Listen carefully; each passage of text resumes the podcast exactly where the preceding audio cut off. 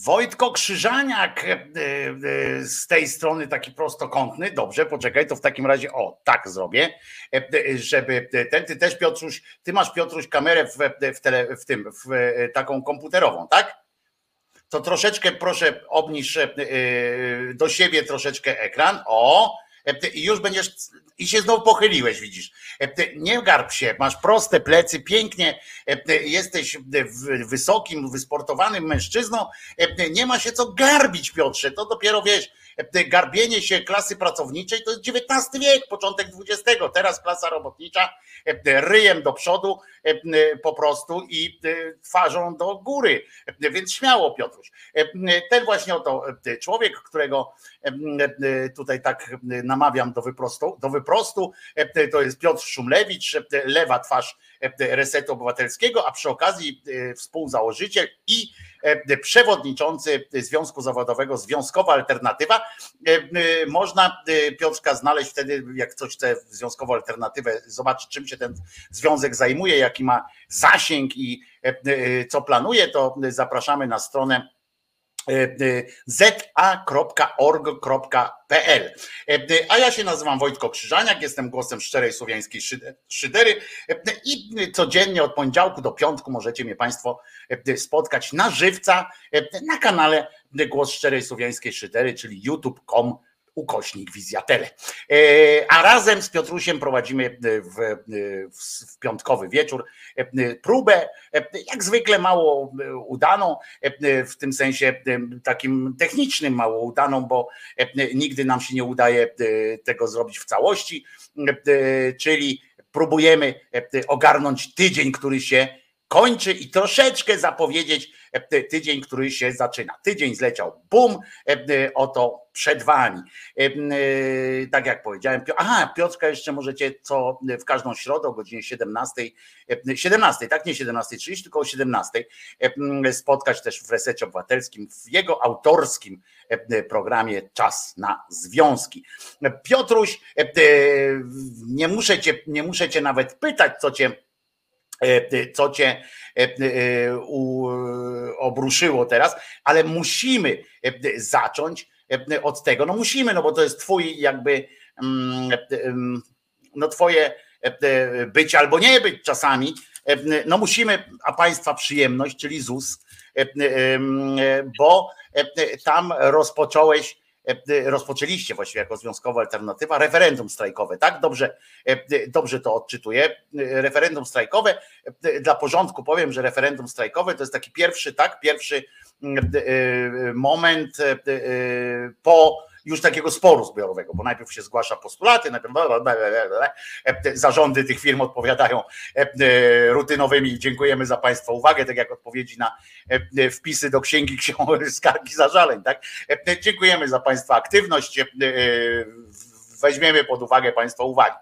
Po czym nie biorą i tak w końcu dochodzi do tego, że związkowcy się organizują, mówią, no to jak nie, no to musimy to inaczej zrobić. I pierwszym takim krokiem, tak, i to wyjaśnij też proszę przy okazji, żebyśmy wszyscy coś wiedzieli, jak to przebiega, tak jako nauka, tak, radio bawi, radio uczy, jak to musi przebiegać, żeby to się mogło, żeby taki strajk mógł być legalny, chociaż ja od razu powtórzę jako trochę lewak, że sformułowanie legalny strajk dla mnie jest no takim trochę dziwnym tworem jest. Ja jestem jeszcze dzieckiem dawnych czasów, kiedy po prostu no strajk, no to się robiło dlatego, że coś jest nie tak, a nie dlatego, że referendum związkowe trzeba zrobić. Jak się zbierze jakaś grupa ludzi, która chce strajkować, co strajkuje. No więc Piotrusiu, czego chcecie w tym ZUS-ie po pierwsze? Dobrze kombinujesz. Generalnie my chcemy 1200 zł podwyżki wynagrodzeń zasadniczych brutto z wyprzedzeniem od lipca, czyli generalnie, żeby wszyscy dostali po 1200 zł podwyżki, jeszcze za te poprzednie miesiące dwa też, żeby ta podwyżka była. Ja od razu powiem, że ta podwyżka bierze się stąd, ona jest trochę strategiczna i tego nie ukrywamy, ponieważ wcześniej 3 największe związki zawodowe ZUS-u, czyli Solidarność, OPZZ i Forum, rzuciły, że chcą 1200 zł brutto właśnie. Oni mówili, że my jesteśmy jacyś bardzo roszczeniowi, nie chcemy ich słuchać, nie chcemy rozmawiać, no to mówimy dobra, to bierzemy wasz postulat, zadziałajmy razem i dlatego 1200 zł, żeby wszyscy popierali, jak największe związki, które skupiają tam paręnaście tysięcy ludzi, no to czemu nie? I o co teraz chodzi, bo ty powiedziałeś o tym całej tej procedurze, ona w gruncie rzeczy jest prosta, tylko pani musi... Przepraszam, Piotr, jedno pytanie, tylko bo ty powiedziałeś brutto, tu chodzi o podwyżkę dla pracowników, którzy są, jak rozumiem, tak, na etatach. Tak, tam są wszyscy, prawie akurat w się do mnie. Aha, dobra. Mhm. Tak. I teraz tak, generalnie jest coś takiego jak spór zbiorowy, o czym powiedziałeś. Spór zbiorowy polega na tym, że pracownicy mówią, dobra, chcemy 1200 zł brutto na przykład.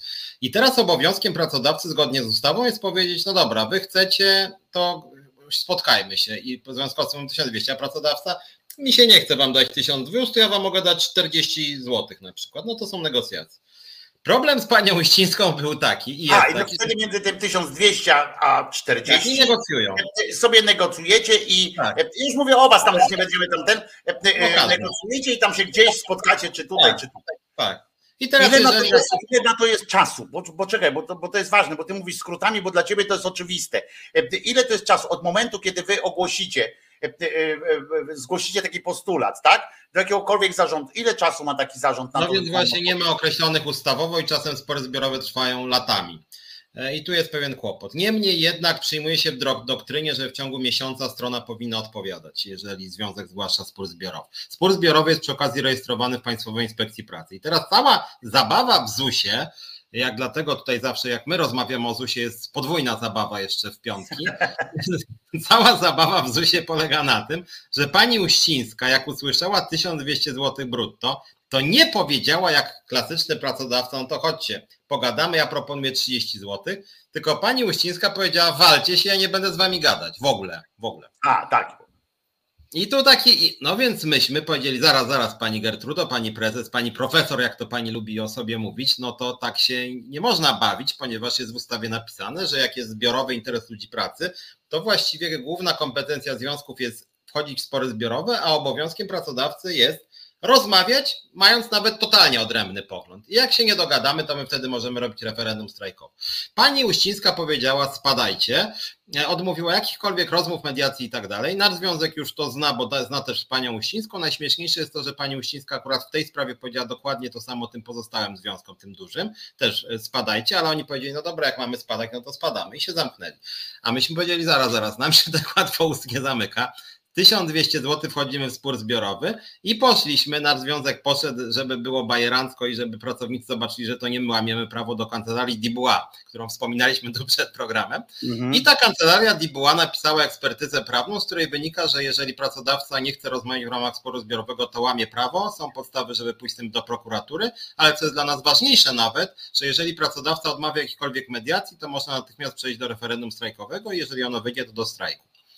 W związku z tym myśmy robimy to referendum od 14 września, ono się kończy 4 października, frekwencja obecnie jest, o ile pamiętam, 33%, dzisiaj nie rozmawiałem. Natomiast to, co robi pani Uścińska jest niezłe, bo ty mówiłeś, że nie znasz pojęcia nielegalnego strajku. Ja w sumie się z tobą zgadzam, bo w ogóle... Znaczy znam pojęcie, żeby nie zróbmy ze mnie idioty. Znam pojęcie, ja wiem, że w prawo jest tak, jak jest. Ja znam to prawo, tylko że dla mnie wewnętrznie... Ja się z tobą zgadzam tutaj, tak. I tu się rozumiemy. Natomiast w ZUS-ie jest inaczej, bo pani Uścińska codziennie, słuchajcie, wysyła do 43 tysięcy, czyli wszystkich pracowników, zasypuje ich mailami, mówiąc nie, że strajk byłby nielegalny, tylko że referendum jest nielegalne. I z konstrukcją nielegalnego referendum to się nie spotkałem. Bo ja rozumiem, że pracodawca może uważać na przykład, że nie wiem, że jest niewiążące, że no nie wiem, że jest narympał nawet, że jest, nie wiem, że nie może tego strajku być, ale nielegalne referendum, no ja jako Piotr Szumlewicz mogę badać świadomość pracowników ZUS-u i robić sobie referendum na jaki temat. A jak się organizuje takie referendum? W sensie, że co to jest? Jest jakaś skrzynka, stoi gdzieś, każdy wrzuca? O co chodzi? W ustawie jest napisane, w ogóle nie ma żadnych przepisów, jest jedno zdanie w ustawie. W ustawie jest napisane, że po prostu ma wziąć udział w referendum co najmniej 50% załogi. Jeżeli z tego weźmie udział 50% plus 1, to referendum jest ważne i że można strajkować. Tylko to jest napisane. No metod nie ma żadnych. Nie ma. Czyli można, co ciekawe, w orzeczeniach Sądu Najwyższego jest, że nawet można głosować że przez podniesienie ręki, no tylko że w związku z tym, że w ZUS-ie jest dużo tych pracowników, to trochę ciężko by było.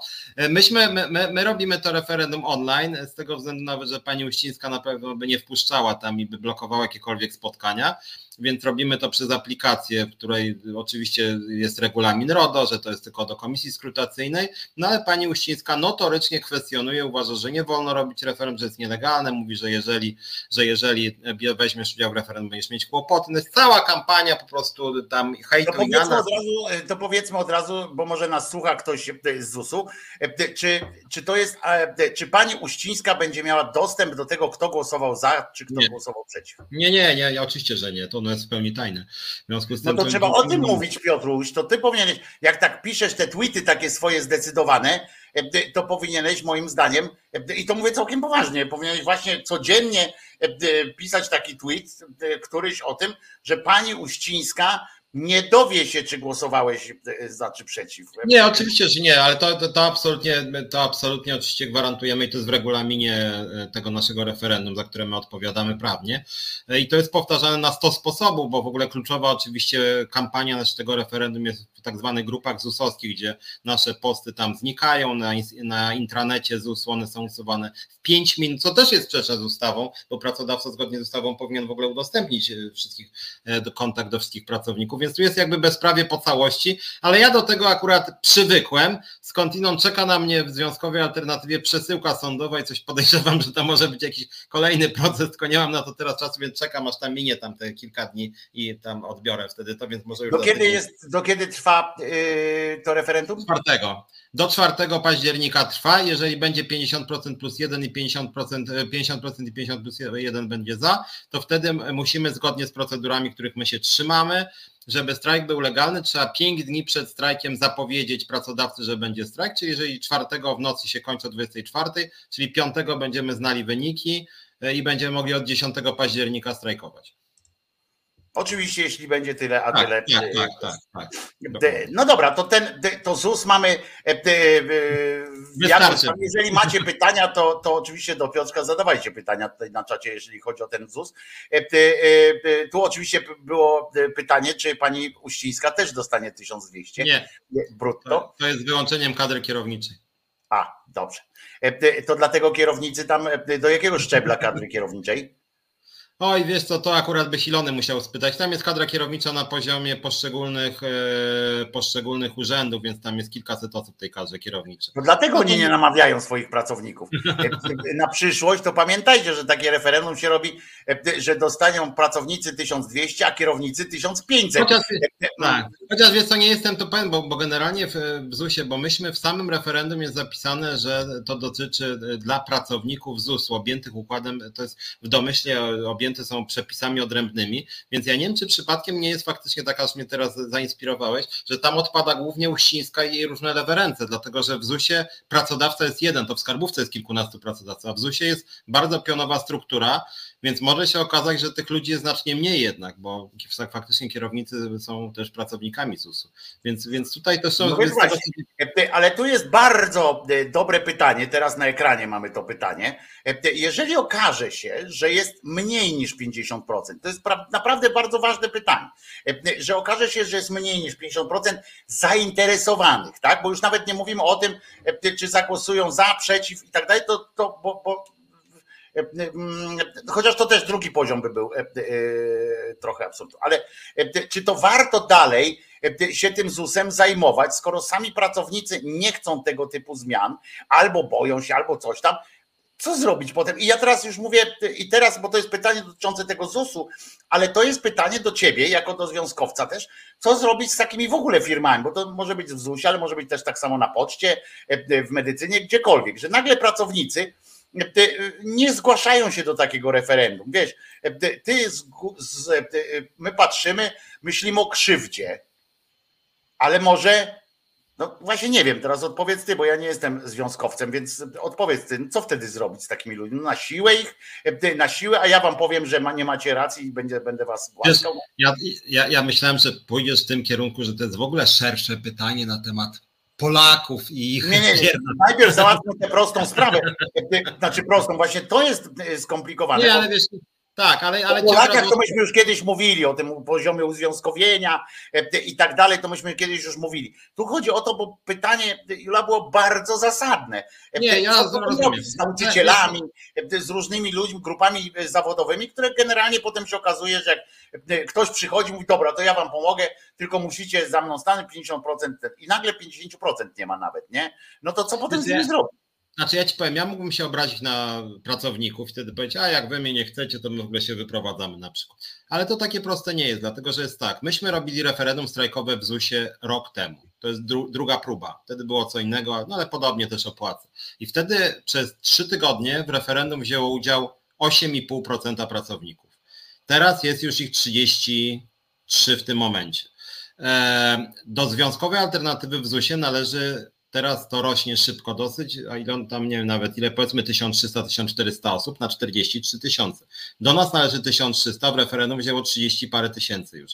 W związku z tym, no, jeżeli w ciągu roku potrafiliśmy zmobilizować 8,5%, to jest tam, nie pamiętam, 3,5 tysiąca chyba, a teraz już jest 13,5 tysiąca, czyli w ciągu roku 8 tysięcy ludzi zmobilizowaliśmy. Okej, przyjmuję ten argument, że praca u podstaw, tak? Dokładnie tak. No to w skrócie mniej więcej powiedziałem, tak. No, przyjmuję ten argument. Tutaj mister Major Bień pytał mnie, po jakiej jestem stronie. Ja do końca nie wiem, precyzować pytanie, bo jeżeli jest pytanie, czy jestem po stronie Piotrka, czy pani profesor, no to chyba nie ulega kwestii, a jeżeli chodzi o jakąś inną stronę, no to nie wiem. A Maciej z kolei, Wojtko, z tym pytaniem o ZUS jest tak samo jak z mocowaniem, głosowaniem pewnie na emigracji. Po co robić robotę za kogoś, kto ma to w dupie? No właśnie Piotrek wyjaśnił, że jednak nie, że tu jest... Ja mówię, ja to przyjmuję. Gdzieś tam w sobie mam też taki sprzeciw, tak, że jak ktoś nie chce, to na siłę kogoś tam, wiesz, uszczęśliwiać jest, nie jestem, ale tu masz rację, skoro jest ten progres i go widać, to może to jest faktycznie. No i Piotrek Strychalski pisze, walczyć zawsze warto. Tak się ten. Wojtko, ja po stronie Piotra poniekąd. Ale to że ty po stronie, ale ja nie wiem o co chodzi, także dobra, nie wiem o co chodzi, ale jestem po stronie. Ja jestem, żeby było jasne, jestem za Piotrkiem po prostu. No. I w ryj mogę dać, i dać w ryj mogę dać. No. Jakby taka okoliczność była, więc ten. No i masz podziękowanie za odpowiedź, podzielam to zdanie i determinację. Także to mamy z głowy. Piotrka przed audycją zapytałem oczywiście, o czym w tym tygodniu, co w tym tygodniu Piotrka zdaniem również powinniśmy ująć w tym podsumowaniu tygodnia. Piotrek przygotował pełną listę. Na pierwszym punkcie Piotrek przygotował też, bo tu oczywiście są zbieżne też sytuacje, o których też sobie zaplanowałem. Na pierwszym miejscu masz coś, o czym powinniśmy się chyba zająć na końcu, tak? No bo to jest marsz 1 października. On się jeszcze nie odbył, muszę ci powiedzieć, Piotrze. Nie wiem, czy trudno odnotować w tym biegu całym tej kampanii. No więc w ogóle wolę to powiedzieć, bo ta kampania żałosna, kompletnie żałosna kampania wyborcza jest tak goni, prawda, że mogłeś przegapić, nie? Bo na przykład jeżeli oglądasz telewizję rządową, to mogłoby się okazać, że ten marsz już był dawno i że już jest przegrany, bo oni już ogłosili, że to jest wielka porażka Tuska, jeżeli chciałbyś wiedzieć. Oczywiście.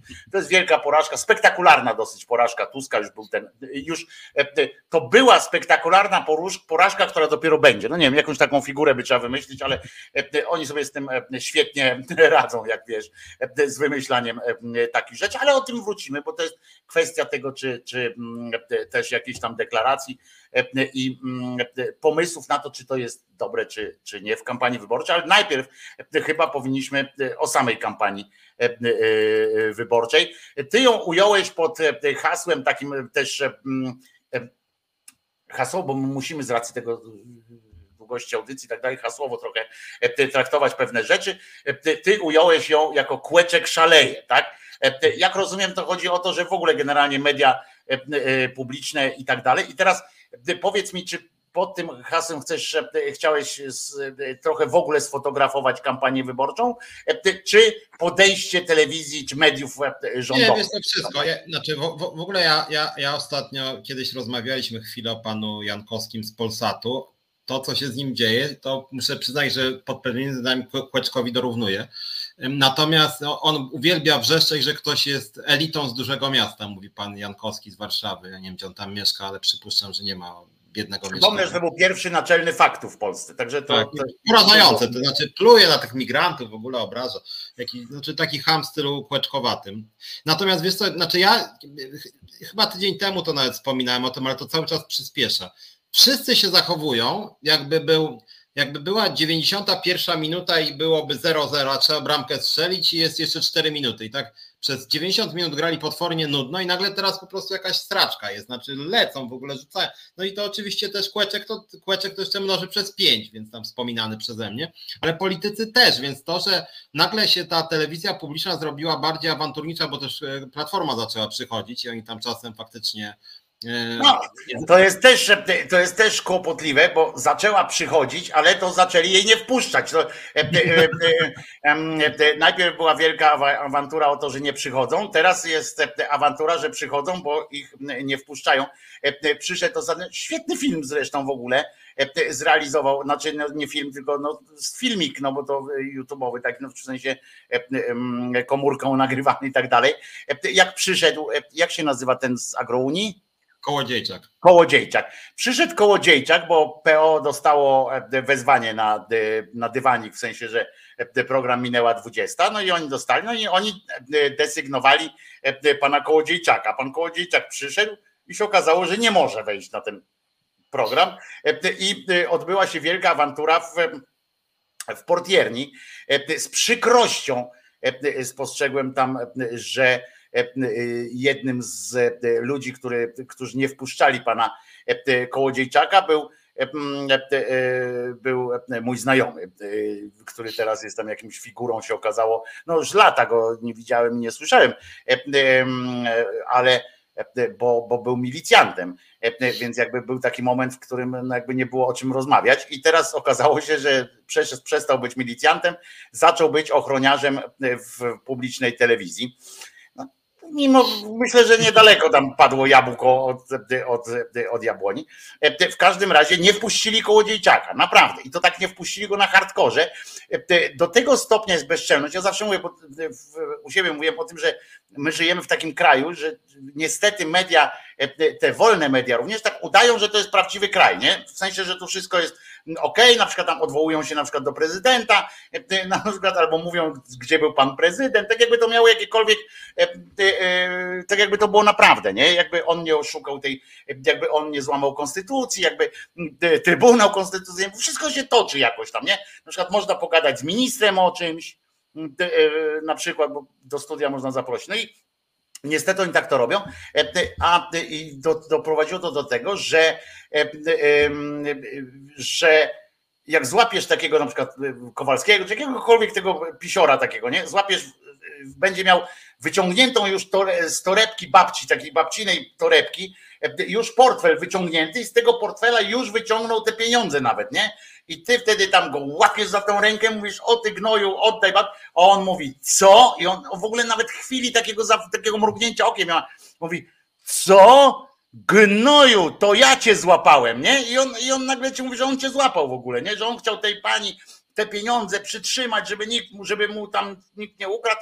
I oni to mówią bez żadnego zażenowania. I jak ten Kołodziejczak przyszedł tam do tej telewizji, to oni przysłali bezczelni reportera. I reporter na to, tam program się odprawuje, rozumiesz, minęła 20, do którego go nie wpuści, nic nie mówią, bo ja w tym czasie wziąłem i włączyłem TVP Info. Patrz, nic, w ogóle luz majonez jest, nie? Cisza, tam dyskutują ze sobą, nie? Inna rzecz, ale akurat nikt nie powiedział, tam wiesz, nie napisali nawet SMS-a komuś tam z lewicy i tego trzeciej drogi, że nie wpuścili Kołodziejczaka, bo jeżeli ktoś napisał im tego SMS-a, a oni nie zareagowali, to byłoby źle, więc zakładam, że nie dostali takiej informacji. Ty, i tam się toczy, a na dole reporter mówi do pana Kołodziejczaka, no i co? Bo Kołodziejczak mówi, co tu tak stoicie, nie? A ten reporter mówi, no właśnie pana pytam. A on mówi, no przecież nie pozwalacie mi się wypowiadać, jest cenzura, ograniczacie ten. A on mówi do niej, i to było kurwa, i po prostu upadłem wtedy na dupoplecy, bo ten reporter, jak się kim młody, mówi tak, dlaczego pan tak mówi? Nie wpuścili go do telewizji, nie? On mówi, a dlaczego pan tak mówi? Trzyma ten mikrofon przed tym Kołodziejczakiem. No Kołodziejczak, no bo mnie wpuściliście. A on mówi, no jak to? Przecież tu jest kamera. Ma pan głos do naszej kamery. Rozumiesz? I luz, po prostu luz. Nie? To, że oni tego nie puszczą nigdzie i tak dalej, to nie ma znaczenia, nie? Po prostu. Ma pan, przecież ma pan tutaj kamerę, nie? I takie dwie dziewczyny jeszcze stoją też z mikrofonami TVP i on do nich mówi, ale wiecie, co tu się dzieje? One takie, wiesz, jak chcę wspomnieć, ja w tym dole, po prostu dramat, nie? Ta akcja. No dramat, natomiast rzeczywiście to, co się dzieje w TVP na swój sposób jest, znaczy jest z jednej strony można powiedzieć ciekawe, bo się trochę przyspieszyła akcja. Tak jak mówiłem, ta 91 minuta, potwornie to było nudne i żenujące i w tej 91 minucie opozycja chce tam jakąś bramkę strzelić. Natomiast niestety wygląda to cały czas zazwyczaj bardzo słabo. Jest strategia na Kłeczka i na Klarenbacha i ona się, znaczy jeden i drugi... I Rachonia jeszcze. No tak, ale generalnie jakby to są dla mnie takie dwa wzorce, w tym sensie, że Kłeczek to jest na no, takie kibolskie dziennikarstwo, że się tam z pałą stoi komuś przywali. Żadne dziennikarstwo, to jest łobuzerka po prostu. No taka łobuzerka, tak, a Klarenbach to jest taki... Klarenbach jest inteligentniejszy, w związku z tym tak... Coś tam sobie wymyśli, zada jakieś pytanie o jakąś, coś sobie przygotuje, jeden punkt jakiś wyrwany z kontekstu, a pan zna konwencję 48,12 punkt drugi, a tam, no nie znam, a co pan chce powiedzieć? No ja chcę powiedzieć, że tutaj pan Tusk się na coś zgodził. Na co? Pan wie, na co się zgodził? No nie wiem. Zgodził się na przykład na przyjęcie migrantów. Nie mówi, że to jest z 2006 roku, tylko no i widzi pan, nieprzygotowany pan jest, a ja tu panu pokazałem przecież, no. I to też jest taka strategia. Natomiast to, co mnie, znaczy to, że opozycja w to wchodzi, już tak merytorycznie, i to też jest temat tej kampanii, że wszyscy mówią teraz o migracji, która jakby, no ja mam swój pogląd w tej sprawie, uważam, że to jest obrzydliwe w ogóle i jakby ja od zawsze nie rozumiałem nagonki na migrantów, ale to nie jest problem obecnie dla Polski wielki. Tak? Znaczy problemem jest to, że PiS na lewo sprzedawał wizy i się ciemne chmury nad naszym państwem pojawiły. Ale rozmowa nagle PiS w ogóle jak z kapelusza wyciągnął, że Szwecja ma strefy tam w ogóle wolne od policji i wojska, że Francja to w ogóle jest jakaś walka każdego z każdym, że Anglia to w ogóle też jakieś barbarzyństwo. I oni tak na serio, to jest właśnie główny punkt kampanii, że ja już stwierdziłem, dobra, już ja nie znoszę tego Kłeczka, tego Rachonia, tego Klarenbacha, ale to jest już nudne, bo oni wszyscy dokładnie to samo. Że ta Szwecja, ach, patrzę, żeby było jak w Szwecji, znaczy ja bym oczywiście chciał, żeby było w Polsce tak jak w Szwecji. Zajebiście, najlepszy kraj do życia na świecie chyba. Ale już tak wszyscy to kupują. No nie, Szwecja, to się zgadzam z panem redaktorem. Ale my mamy inny, już nawet ta opozycja przyznaje, że my jesteśmy inni kulturowo i w sumie przeciwnicy tej Szwecji my problemów nie będziemy mieli. I tutaj niezależnie od kłótni, jakiś tam Gil Piątek, jakiegoś tam właśnie nawet jakiś tam większy pistolet był, oni zaczynają pyskować, co niedawno jeszcze byli głupio grzeczni, to tematy kupują pisowskie niezmiennie i to po prostu się nie da. Na czele z tym Jankowskim z Polsatu, on to samo robi, to jest kurde... Bo to jest tak, oni się nie nauczyli jednej rzeczy, znaczy wiesz, to trudno mieć też do nich czasami pretensje do różnych rzeczy, chociaż powinni być bardziej zdecydowani w takich sytuacjach, ale wiesz, jak ktoś do ciebie mówi, jak ktoś tam zdecydowałeś się przyjść, nie? I ktoś do ciebie mówi, będziecie wpuszczać imigrantów.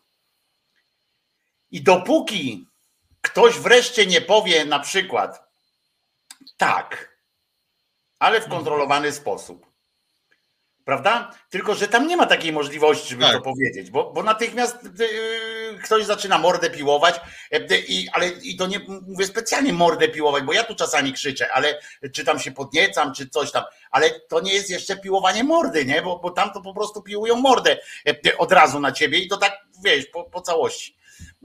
Więc oni próbują jakoś tam wygłosić, to jest też pewne zawody oni tam powinni robić, w takich, jak wygłosić jakiekolwiek zdanie w polityce, tak obłe, żeby nie można go było wykorzystać przeciwko tobie w TVP Info. To jest oczywiście niewykonalne, bo każdą wypowiedź można wsadzić ci w usta.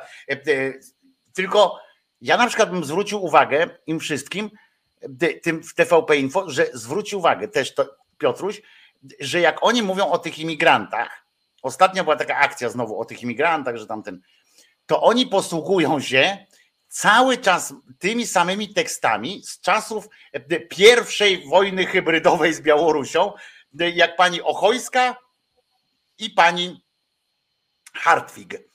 Zdaje się, byłam, wpuśćcie ich, potem się okaże, kto to jest, tam zbadamy. Najpierw ich wpuść. I oni teraz się posługują tymi rzeczami. Kiedy to? Ile to lat temu było przecież? I takie są przykre sytuacje, a ci dalej próbują jakoś tak to powiedzieć, żeby nikt ich nie usłyszał. Zauważyłeś, żeby nikt nie zwrócił na nich uwagi. Ja nie wiem, o co chodzi w ogóle. Przecież to nie ma znaczenia, co TVP Info mówi, prawda? To nie ma znaczenia.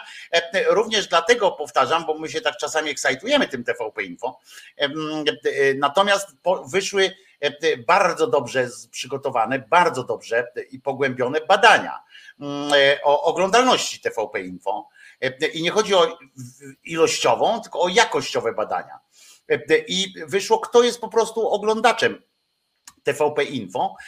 I mało tego, z tych badań jeszcze wynikło, na ile oni są wpływowi, w sensie na ile mają wpływ jeszcze zmieniać coś tam. Oni mają bardzo hermetyczną grupę odbiorców. W tym sensie hermetyczną również, że ona jest zamknięta i ona się nie powiększa. To są ludzie, ten core taki oglądaczy TVP Info, to są ludzie po 60 i tak dalej, ale o bardzo, bo ja nie chcę powiedzieć, że wszyscy po 60, 70 mają ten, tylko po 60, 70, ale o bardzo konkretnym stosunku do świata. Skostniali tam w ogóle takie wszystkie rzeczy. To jest bardzo dobrze zbadane. I oni nie mają wbrew pozorom, zbadanie, znaczenie ma dziennik telewizyjny, jakieś takie rzeczy, bo to są dużo więcej oglądane i tak dalej, ale samo TVP Info okazuje się, że jakby nie jest opiniotwórcze, ono jest opiniobiorcze właściwie bardziej. Ono po prostu utrzymuje tych ludzi w ich zdaniu, ale jakby nie wpływa na opinię innych ludzi, tych na przykład tych niezdecydowanych. Słynnych, niezdecydowanych, o których głosy trzeba walczyć. W ogóle nie ma znaczenia to, co TVP Info mówi dla tych ludzi, nie? Teraz tutaj widziałem na naszym forum, ktoś nawiązał, bo ja przyznam szczerze, że tego nie słuchałem, tak mi wpadło z godzinę temu przed audycją, jakiś był legendarny występ pani Jóźwik, chyba z mężem ona wystąpiła, że jakaś para pisowska wystąpiła w telewizji i się nawzajem tam wspierali, zaproszone było tylko jedno z nich. A przyszli we dwójkę, jedno zamilkło i trochę je zatkało. Znaczy ja czasem empatyzuję z takimi ludźmi, bo rozumiem, że nie ma doświadczenia medialnego, ale to, że pani przyszła z mężem i nie wiedzieli, co powiedzieć na pytanie o nepotyzm. No to są rozczulające rzeczy, wiesz, ale wiemy o tym, że z tego tygodnia znowu wiemy więcej o teflonowatości TVP, znaczy PiS-u, znaczy się, całej tej prawicy. I to jest dopiero również z punktu widzenia twojego jako takiego związkowca, w sensie pracownika, człowieka, który ze społeczeństwem pracuje, że to dopiero jest odjazd, że po tylu latach władzy i po tylu aferach do takich dotyczących podstaw. I tak jak mówiłem o tej torebce, no to tak właśnie postępuje na przykład sekretarz generalny PiS-u, prawda, którego żona tam zarabia jakieś hektolitry, bo ona już w litrach zarabia te pieniądze. I on po prostu przychodzi, nawet on nie ma oporu, żeby przyjść do mediów i mówić, no pana żona zarabia tamten, a ja nie wiem, ile żona zarabia, rozumiesz? Ona sama sobie załatwiła pracę i ona ma tam jakieś wykształcenie średnie w czymś tam i nagle została członkiem zarządu w jakiejś absurdalnie odległej od jej wykształcenia firmie, a on mówi, że ona tak sama, nie? Ona tam CV wysłała, nie? Moja żona jest bardzo, bardzo taką rzutką osobą i sobie tak potrafi. To nie, no ale właśnie ta metoda na rżnięcie głupa jednak okazuje się działać, bo ja przyznam szczerze, że trochę jednak myślałem, naprawdę tak myślałem, moja naiwność jest jakaś daleko idąca.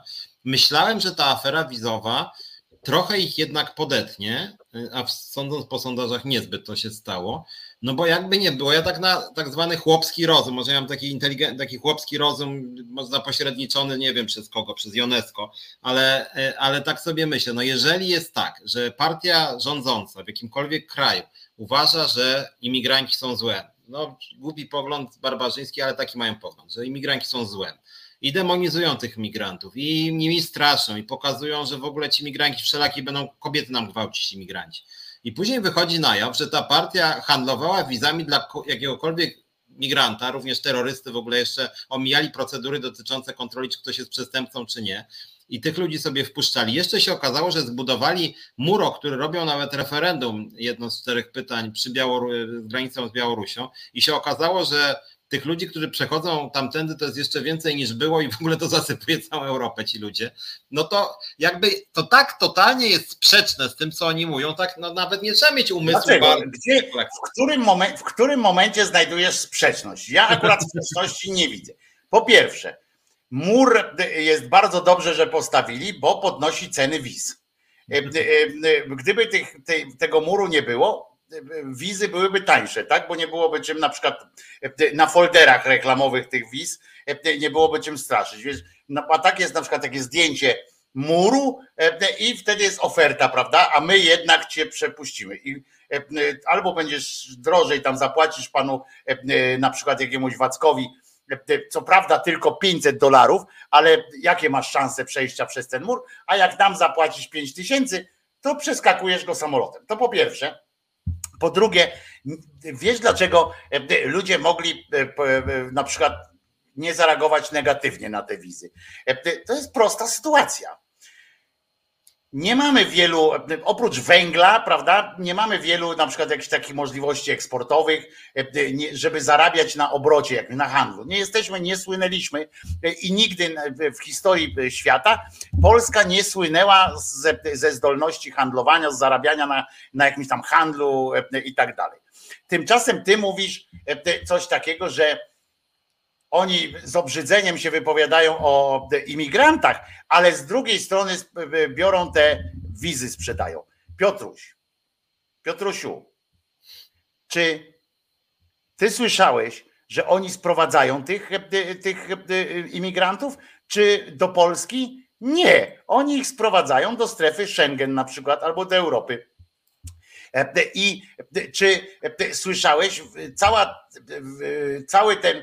ta afera jest o tych ileś tam 100 tysięcy tych wiz, a Niemcy mówią, że do nich już więcej tych ludzi przyjechało niż tych wiz było nawet sprzedanych. W związku z czym gdzieś oni byli, czyli taki elektorat patrzy i mówi tak, ma i cnotę i rubelka.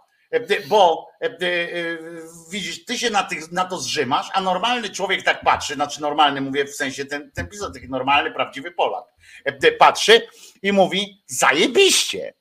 Nie dość, że tak, nastraliśmy Niemcowi do butów, no to już samo w sobie jest sukcesem, tak? No to już jest powód do radości. Pan Morawiecki nasrał Niemcowi do buta, wysłał im czarnych po prostu. Po drugie, zarobiliśmy. Ileś, znaczy my wszyscy, bo każdy prawdziwy Polak, jak pisowski jakaś swołocz zarabia, to pisowski człowiek też myśli, że zarobił. Bo tak się to jakoś, nie wiem, jemu się wydaje. W związku z czym tak patrz, nie ma imigrantów w Polsce, bo ich przerzucamy po prostu od razu. Nie wiem, czy wiesz, że te strefy, te wizy na przykład Schengen jak są, to one są takie, że nie musisz w ogóle do Polski przyjeżdżać. Wystarczy, że załatwiasz sobie bilet przez Frankfurt. Wysiadasz na lotnisku we Frankfurcie i już chuj cię obchodzisz. Nie musisz tu w ogóle przychodzić. Nie musisz się zarejestrować, nie ma takiej potrzeby pieczątki, nawet do konsulatu polskiego nie musisz iść po jakąś tą. Potem postawili ten murek po to, żeby podnieść ceny tego, bo niby jak wiesz, jak jest cło, to zawsze wtedy drożej wszystko. A ty się czepiasz, akurat to im wyszło w sam raz. I zobacz, Tusk się piekli. To jest sytuacja dla PiS-u w ogóle wymarzona. Oni teraz, powinien ten cały Morawiecki, to powinien po prostu wyjść i powiedzieć na końcu już tak, nie? Tak 14 października. Wiecie ludzie, ja tak się tutaj trochę zżymałem, tak krzyknąłem, nie? Tutaj na tą Unię, tamten. Ale tak naprawdę to Niemcy mają rację, że te murki stawiają teraz, te wszystkie rzeczy. Bo myśmy taki plan mieli, zajebialiśmy Europę po prostu tymi ludźmi. My mamy kasiory w pip, dzięki temu macie jeszcze paliwo tańsze, na przykład mógł powiedzieć. I już, samo dobro wynika z tego dla normalnego tak zwanego pisowskiego ludu.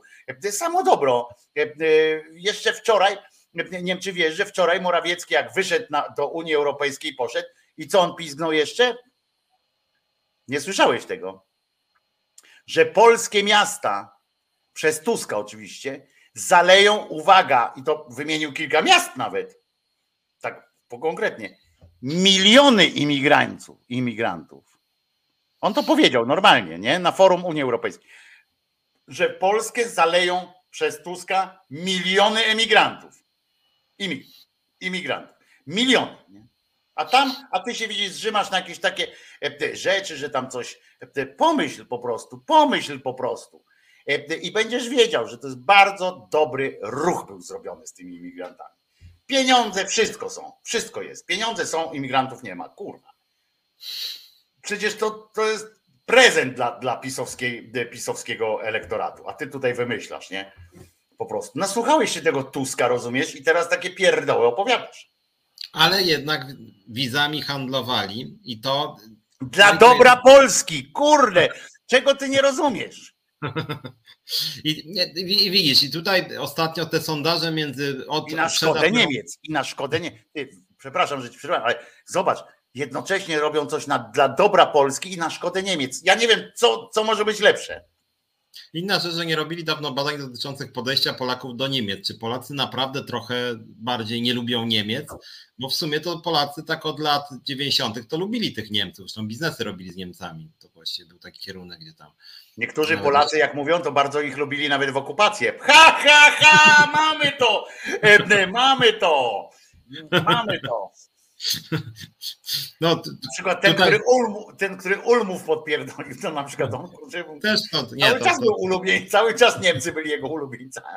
No ale widzisz, tu jest, a tu znowu dotknąłeś czegoś, czego ja nigdy nie zrozumiem, powiem. Znaczy ja to rozumiem psychologicznie, tylko ja osobiście tego nie rozumiem, że reakcja na ten film Holand, swoją drogą Holand chyba już znikła, bo to taki inby są czterodniówki, więc już Holand chyba się trochę wypaliła jednak, że była ostra jazda, już jest przekaz dnia inny, więc Holand gdzieś tam znikła.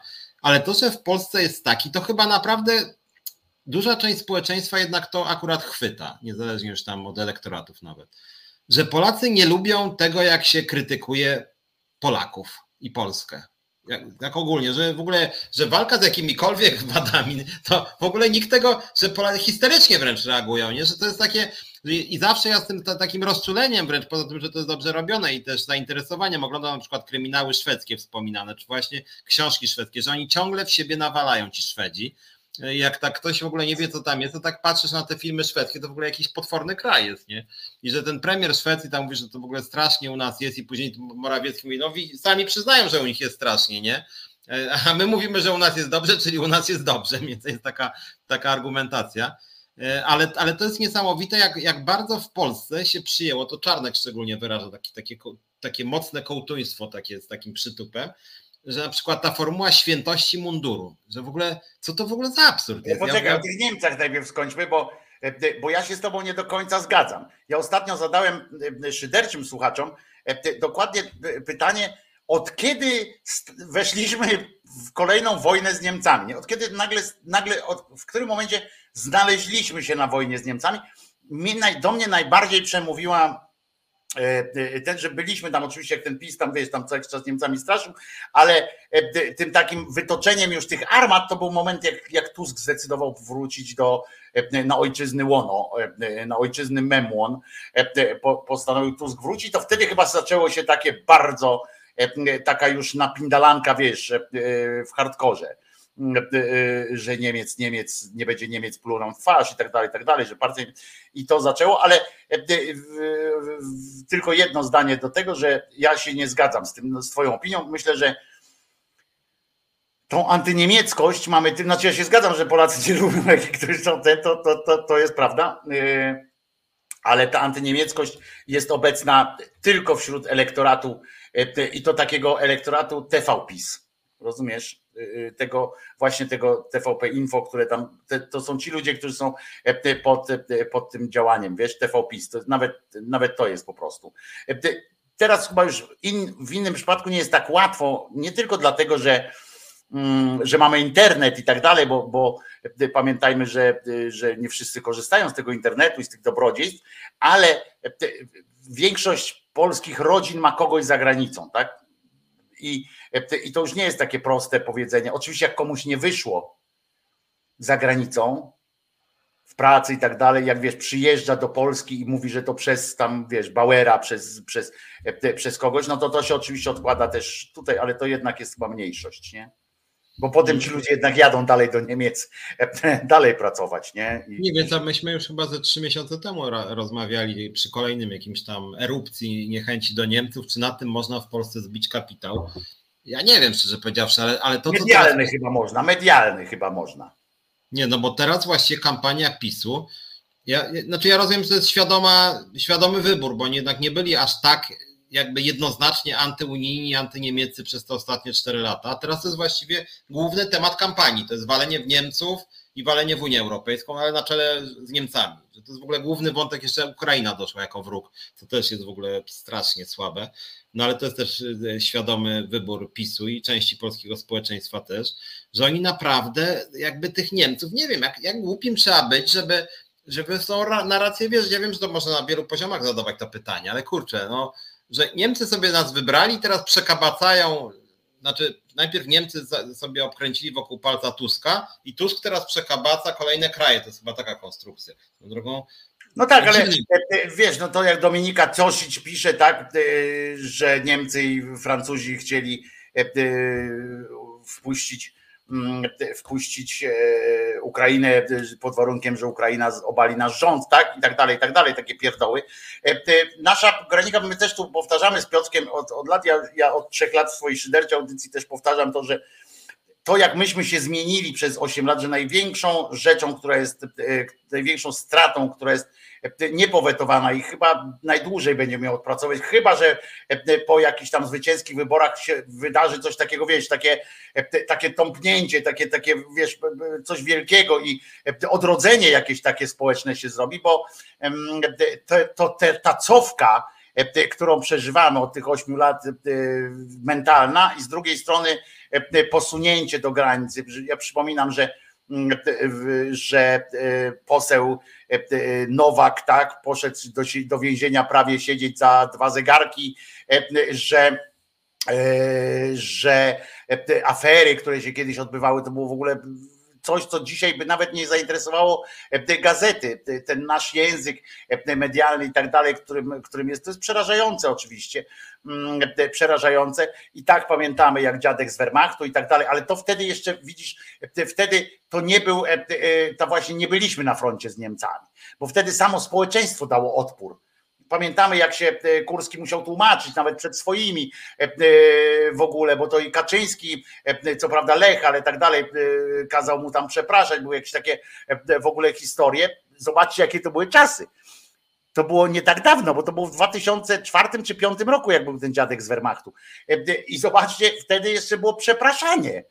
Wtedy ten Kurski to mało roboty nie stracił na jakiś czas, oczywiście tak, wiesz, tylko tam pokazowo, ale że ktoś się zmitykował, nie? Że no gdzie tam ten dziadek z Wehrmachtu, a potem się pojawiły te okładki z Norddeutschland, z Tuskiem w tramwaju i tak dalej, i tak dalej. Dzisiaj jesteśmy w takim miejscu, że normalnie tylko nam czubek głowy z tego gówna wystaje. I mówię, to będzie największa próba dla nas będzie, próba powrotu do jako takiej, takiego normalności w ogóle. No, ale widzisz, ale właśnie częścią tego, co mówisz, jest to, co tam w ostatnim zdaniu z poprzedniej mojej wypowiedzi, to znaczy ten kult autorytetów i w tym wypadku kult munduru na przykład.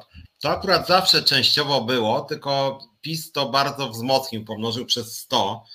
To jest tak naprawdę jakaś figura, której już się śmiali, taki nie wiem, jakiś tam Roland Barthes, czy właśnie Jonesko wspominał, no generalnie... Ale Piotruś, poczekaj, bo zanim przejdziemy do tego munduru, jednak tą narodowościową kwestię powinniśmy skończyć, bo teraz nie wiem, czy zauważyłeś, bo tu myślę, że to jest ważne i ty też o tym tam wspominałeś, więc może dokończmy to. Tak, więc to jeszcze jedna...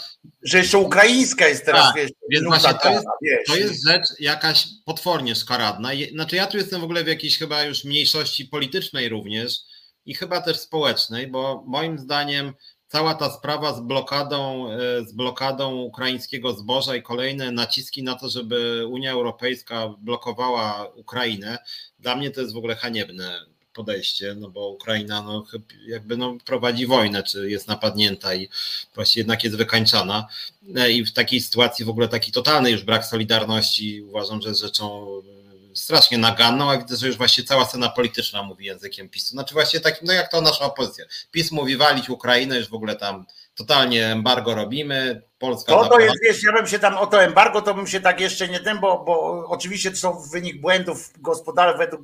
To jest wynik błędów PiS-u też, który... Ale no nie też, tylko głównie, no przecież był, pół roku było na tym, rok od zeszłych żniw, był rok o tym, żeby to rozmawiać i jakoś to próbować z Ukraińcami ustawiać. To, że są inne sytuacje, to wiadomo, ale ja chcę przypomnieć, że tu akurat, i to nie powiem, że TV PiS ma rację, tylko że tu akurat mają rację również rolnicy w Polsce, że nie ma, że jakby zboże ukraińskie to nie jest zboże wytwarzane przez rolników, którzy dzięki temu będą mieli lepsze coś tam, to nie o to chodzi, bo tam jest naprawdę rolnictwo w 90% po prostu wielkoobszarowe, to są tak jak we Włoszech, tak jak w tym, takie po prostu fabryki zboża, tak? No, tak to powiedzmy jasno. Więc to nie jest też tak, że my odbieramy tam pracę biednym chłopom, wiesz, chłopom wyrywamy po snopku zboża i tak dalej. To jest też kwestia polityczna po prostu w dużej mierze i gospodarcza, ale mi bardziej chodzi o to, że tam wiesz, to, że z tym zbożem i tak dalej, to wiadomo, to jest kwestia gospodarcza, kwestia polityczna i tak dalej, ale chodzi o też język, który się zmienia. Moim zdaniem oni dowiedli tego, że gdyby faktycznie społeczeństwo samo nie ruszyło wtedy w dniu wybuchu wojny na Ukrainie, kiedy Sowiety napadły na Ukrainę, Polacy masowo naprawdę ruszyli na ukraińską granicę pomagać po prostu w przechodzeniu przez tą granicę, potem w jakimś tam obrabianiu się w Polsce, to ja po tym języku, po tym jak mówią Władimir, ty nie obrażaj Polaków. Co to za w ogóle jest, co to jest za głos? To mi przypomina od razu te sanacyjne pojękiwania, tak? Które tam właśnie takie wielkopańskie. Nie obrażaj mi Polaków, Władimir. No to jest woda na młyn pojebów, które potem wiesz, wsiadają do Ubera i mówią, ty mnie tu nie będziesz, kurczę, wiesz, do kierowcy z Ukrainy. To są ci, którzy mówią do kasjerki w Biedronce, która zaciąga lekko, którzy od razu się chamsko wypowiadają. Bo ty mnie to nie obrażaj Polaków, rozumiesz? Jak ona mu powie, że nie chce mu piwa sprzedać, bo jest najebany jak bąbel, rozumiesz? I to jest dramat. To jest dramat, potem już słychać, jak czasami ludzie zaczynają pojękiwać po prostu. I to jest, bo mówię, zboże czy coś tam, to są rzeczy, które można załatwić. Oczywiście to jest oburzające, że jako jedyni tam się burzymy przeciwko temu zbożowi, bo nie potrafiliśmy czegoś zrobić. To jest oburzające, to się zgadzam z tobą. Ale najgorszy jest sposób, w jaki to przekłada się potem na takie społeczne rzeczy, bo znowu tego się nie da, odkręcić, rozumiesz? Niemcy są silni, Niemcy mają nas w dupie i mogą nam będzie zależało, żeby odkręcać to, rozumiesz, z Niemcami. To my będziemy chodzili i powiedzieli, dobra, mieliśmy taki rząd chujowy, dajcie spokój, zostawcie ich. A Ukraińcy nie.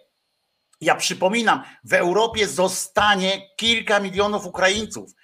Będzie tutaj kilkaset tysięcy, powyżej miliona w Europie zostanie silnych, zdrowych mężczyzn, którzy świetnie się przydadzą gospodarce, każdej gospodarce, bo ci mężczyźni, ja jeszcze raz to powtórzę, u siebie to mówiłem, ale powtórzę, ci mężczyźni, młodzi w średnim wieku, pamiętajcie o tym, którzy przyjechali tutaj od początku wojny, oni u siebie będą traktowani za chwilę jako uciekinierzy. Oni nie będą mieli powrotu do siebie na Ukrainę. Nie będą mieli, bo jak sobie wyobrażacie, 30-latka, który wróci po 2 latach, jak już tam Ukraińcy wygrają, wróci do zniszczonego miasta i kiedy dzieci tamtych będą, on ze swoją rodziną wróci z dziećmi i tak dalej, szczęśliwymi, wypasionymi, brzuszkami i tak dalej. I co ma powiedzieć, jak na pytanie w szkole, gdzie był twój tata, bo mój stracił rękę w czasie wojny. A mój był ze mną w Warszawie, w Sochaczewie, gdzieś tam. No nie, oni nie będą mieli tam powrotu. Powinniśmy ich zagospodarować, wszystkich powinniśmy zadbać o to, żeby oni chcieli zostać u nas, a nie kurwa w Niemczech, w Wielkiej Brytanii czy gdziekolwiek indziej.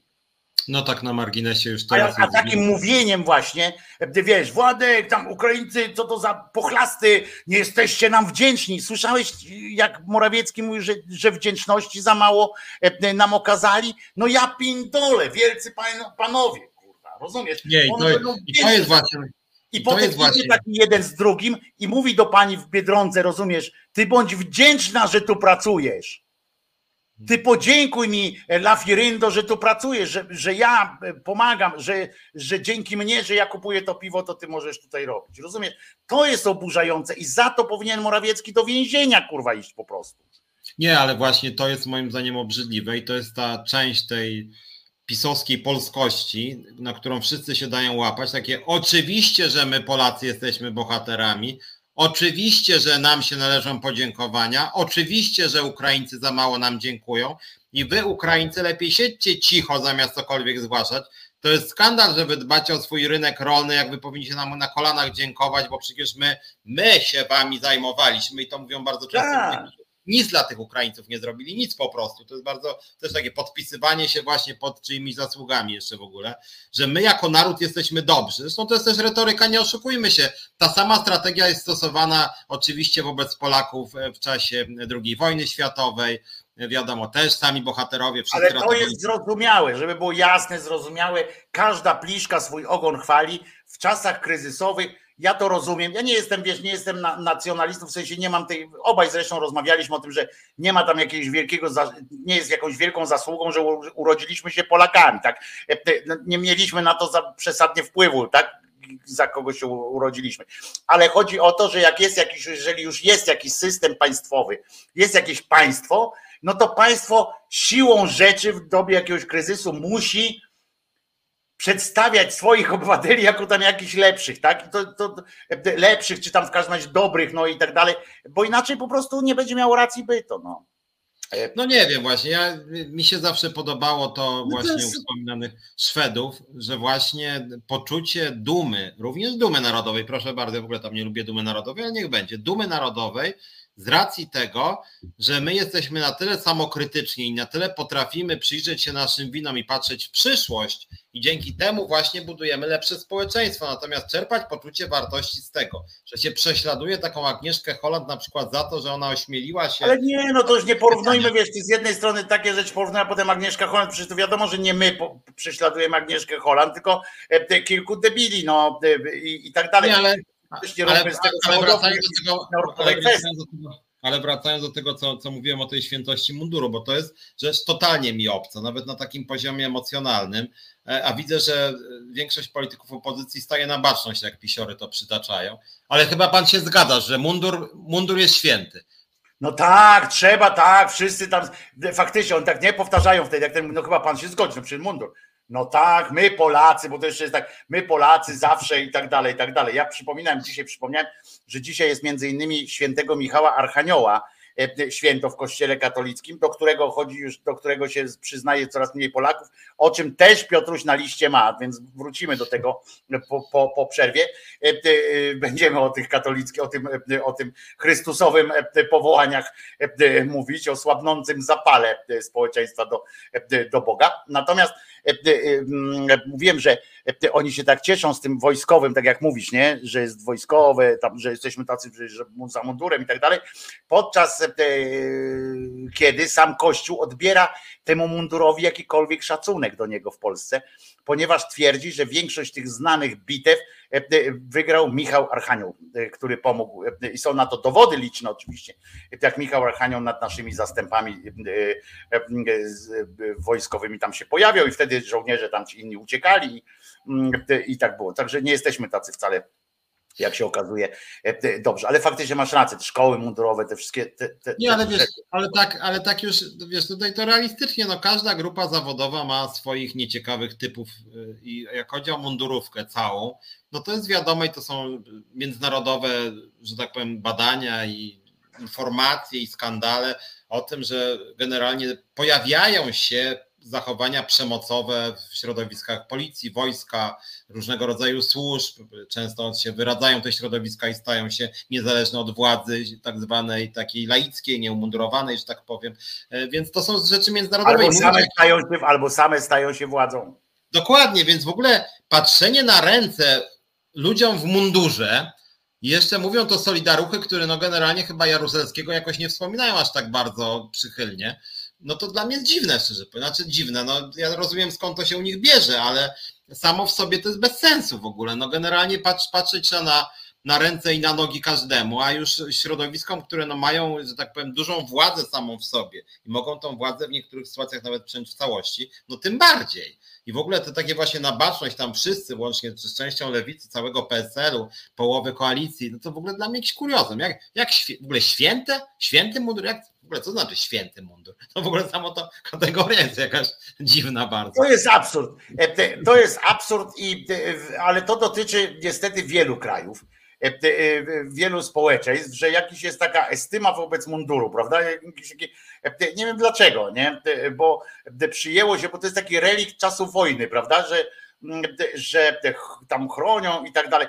I zamiast skupić się na tym, żeby nie było powodu się napierdalać, to się skupiają na tym, żeby się odstraszać, a mało tego jeszcze się tłumaczą, że co prawda dobra się odstraszamy, ale i tak ten facet w mundurze musi być jakoś tam najważniejszy. Ja po prostu też tego nie kumam, o co chodzi z tym, bo ja wiesz, to jest tak jakby na przykład była świętość pana od czyszczenia szamba, nie? Rozumiesz? Bo jest jakiś zawód. Ja teraz specjalnie porównuję to, ja wiem, bo to jest bardzo potrzebny zawód, chyba bardziej potrzebny niż zawód żołnierza, pan od czyszczenia szamba. Natomiast no nikt nie mówi, że święta rura, prawda, świętą rurę podpiął albo coś takiego, albo nie robi jakiegoś wielkiego sztandarów, na przykład nie święcą sztandarów tych, wiesz, szambonurków, jak to się kiedyś nazywało, ja nie wiem jak to się dzisiaj tak nazywa, ale kiedyś się mówiło szambonurki na przykład, nie? Mój kolega na studiach pracował jako szambonurek, to aż na studia nie chciał wracać, nie? Takie dobre pieniądze dostawał, aż mu się na studia wracać nie chciał, ale to, wiesz, to jest zawód jak każdy inny przecież, nie? Mało tego, on jest summa summarum jakoś tam łatwiejszy nawet. Bardzo mi się podobało zresztą to, jak, znaczy łatwiejszy w tym sensie, że odpowiedzialności takiej nie ma codziennej. Oni tam cały czas o tej odpowiedzialności gadają, nie? Że on tam, że może zginąć. No kurwa, każdy może zginąć, nie? A poza tym jak ktoś podpisuje taki glejt i najlepsze jest to, że jak oni podpisują te tam wiesz, na żołnierza, nie? Zawodowego, bo w Polsce tylko zawodowego. A po czym jak jest jakaś akcja wojenna, rozumiesz, że trzeba wysłać gdzieś, to wiecie, że idą tylko ochotnicy?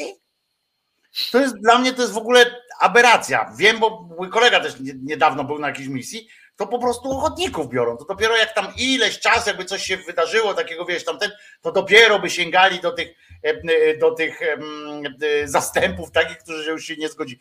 Najpierw idą ci, którzy się zgodzili. Kurwa, podpisał, no to już jesteś ochotnik, nie? Dla mnie do takiej rzeczy. Po prostu mogę tobą targać, jak będę chciał. Jak będę chciał ci wysłać, kurczę, do Kambodży. To będziesz w Kambodży, kurwa, się pocił, dupę moczył w tym Błocku.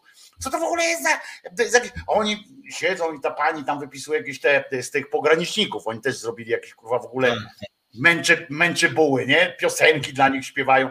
Ja pindolę, nie? Co to jest? Grupa zawodowa. Po prostu. No. I to nawet nie najgorzej zarabiająca, nie najgorzej tam... Grupa zawodowa. Zawód jak każdy inny, nie? I jeszcze ich uczą czegoś tam, rozumiesz? Jak pójdziesz jako szambonurek, na przykład, że już tam zostanę przy tym, to nie masz jakichś tam kursów dodatkowych w dużych różnych tych. A tu jesteś żołnierzem, 4800 chyba dostajesz pierwszego dnia. Przyszedłeś i dostajesz 4800, nie? Kursy, prawa jazdy, cudawianki. Gdzie indziej jak pójdziesz do firmy z szambonurkami, to oni cię zapytają, masz pan prawo jazdy? Nie mam, wypierdalaj. Bo my tylko chcemy sprawę. A tam do wojska przyjdzie, panie, umiesz pan jeździć? Nie, to cię nauczymy. Tak, to prawda. To jest, nie? To jest dla mnie niesamowite. Po prostu nie ma świętych grup społecznych. W ogóle co za pomysł dziwny bardzo. To co, zaśpiewamy, a potem wrócimy. Broszura jest gotowa, świeża, jeszcze pachnie farbą drukarską. Wiele egzemplarzy już pojawia się w naszych miasteczkach i w naszych wsiach. Wolontariusze dostarczają wiedzy, której nie zobaczysz w TVP. Chcesz do nas dołączyć? Chcesz być kolporterem prawdy? Dołącz do akcji i zgłoś się do Fundacji Arbitror. Dobry wieczór się z Państwem. Ten na biało to jest Piotrek Szumlewicz, którego... Tak, najczęściej, to znaczy najczęściej tutaj tak samo często, ale samotnie możecie go zobaczyć w środę o godzinie 17 na falach na kanale Resetu Obywatelskiego, kiedy to prowadzi swój autorski program Czas na Związki, a tak w ogóle Piotrek jest związkowcem ze Związkowej Alternatywy, który to, bo Państwo już dawno nic nie dziabnęli, który właśnie organizuje referendum strajkowe w, uwaga, ZUS. Więc Państwo mogą sobie teraz tutaj pięknie umaić ten piątkowy wieczór. A ja nazywam się Wojtko Krzyżaniak i ja tu z kolei zapraszam codziennie od poniedziałku do piątku od godziny 10 na live'a na kanale Głos Szczerej Słowiańskiej Szydery. Razem właśnie prowadzimy tydzień, zleciał, bum. Jest jeszcze kilka tematów do oblecenia z zeszłego tygodnia. Pierwszy to jest taki, że ukazały się badania, czy właściwie to, no tak, to badania, bo tam były też jakościowe sytuacje związane z tym, że katolików ubyło w kraju. Bo to były dane statystyczne, ale potem jeszcze opracowane też naukowo z dodatkowymi różnymi rzeczami. A zatem Piotruś, bardzo cię proszę, skomentuj te wyniki. Pamiętasz, jak to masz tam liczby? Jak tam się... Znaczy, z tego co pamiętam, ubyło około 6,5 miliona osób. Jak na Bugu we Włodawie. 88 bodaj na 72% deklarowanych. Duży nastąpił wzrost wśród osób, które nie chcą zadeklarować, jakby te nie wiem, czy nie jestem pewien, że tak powiem, swojej religijności. W związku z tym, no generalnie cały czas można powiedzieć, większość Polaków tam deklarowanych jako katolicy 72%, natomiast trend w ciągu 10 lat no, jest potężny. Jakby nie było, 6,5 miliona ludzi robi wrażenie. Z drugiej strony... Dodajmy, że do tej pory ta linia była też w dół, ale ona była dosyć taką, dosyć łagodną kreseczką. Ja może tylko teraz tak, trochę... Chciałbym móc interpretować te badania znacznie bardziej optymistycznie. Ja też czasem na Facebooka wrzucam jakieś wpisy typu, że w szkole do szkół w Gdańsku już tylko na religię chodzi 30%, a jeszcze niedawno i wtedy mam rekordową liczbę lajków pod tymi wpisami, bo to jest taki ku pokrzepieniu serc. I trochę to jest... a ja się wtedy z ciebie podśmiewam, bo zawsze mówię wtedy, no ale że jednak chodzą, a każdy z tych dzieciaków zwykle ma dwójkę rodziców i czworo dziadków, a to, że one chodzą, to z czegoś musi wynikać. No ale to tak. Nie, ale ja też jakby trochę to robię pod publikę, bo sam dobrze wiem, że to wcale nie, że to jest jeden z wielu czynników, że to często jest też związane tam, nawet już widzę, że w niektórych szkołach w ogóle katechetów brakuje, no jest generalnie czasem to jest wygodne, czasem to jest być może zmiana podejścia rodziców, no różne są interpretacje. Pytanie rzeczywiście jest takie, czy te deklaracje coś znaczą w sensie nawet psychologicznym czy społecznym, czy to, że te dzieciaki nie chodzą na religię, no to, że dzieciaki nie chodzą na religię coś znaczy, bo to jednak jest taka represyjna socjalizacja, więc moim zdaniem to akurat jednak jest mimo wszystko dosyć ważne, nie przesadzałbym, ale dosyć ważne. Natomiast to, że rzeczywiście 6,5 miliona ludzi przestało się deklarować, to ja bym powiedział, to o tyle to jest optymistyczne, że przypuszczam, że ludzie się aż tak bardzo nie zmienili w sensie jakichś tam postaw, tylko chyba coś takiego się stało, że przynajmniej w miastach dużych i średnich wypada mówić, znaczy nie to, że wypada mówić, że się nie wierzy w Boga, tylko już nie jest tak, że nie wypada.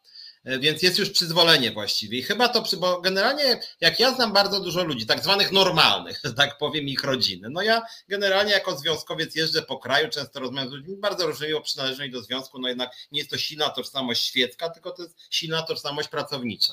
To są tak zwani normalni ludzie, którzy generalnie rzecz biorąc mają takie indyferentne, jak to się mówi, podejście do religii, czyli tak, no dobra, to wierzysz w tego Boga? No dobra, no wierzę, no. Ale tak naprawdę, no dobra, no to nie do końca wierzę. Tak jak kiedyś ci opowiadałem anegdotę o Napieralskim, że w mojej książce Niezbędnik ateisty napisał pierwsze pytanie, czy pan wierzy w Boga? Nie wierzę, a później tydzień temu po wydaniu książki, tydzień później poszedł do Moniki Olejnik, no to wierzy pan w tego Boga? No wierzę. I to jest tak, że ludzie mają takie podejście, trochę mają na to wywalone tak naprawdę i takich ludzi jest coraz więcej. I to badanie chyba pokazuje, że już... Im się wydaje, że w sumie już nie wypada, że już nie trzeba mówić, że się wierzy. I w sumie mają takie poglądy jak 10 lat temu, ale teraz no właściwie już Heniek mówi, że nie wierzy, czy tam ma to w nosie przynajmniej. Czesiek tak mówi, Monika tak mówi. W związku z tym no to w sumie też, no w sumie nie wiem, co o tym myśleć. No i znowu muszę cię troszeczkę rozczarować, Piotrze, bo jako socjolog powinieneś jednak czytać uważniej te badania, przepraszam, ale tam nie było nic pytania o Boga. Było tylko, czy jesteś członkiem Kościoła katolickiego.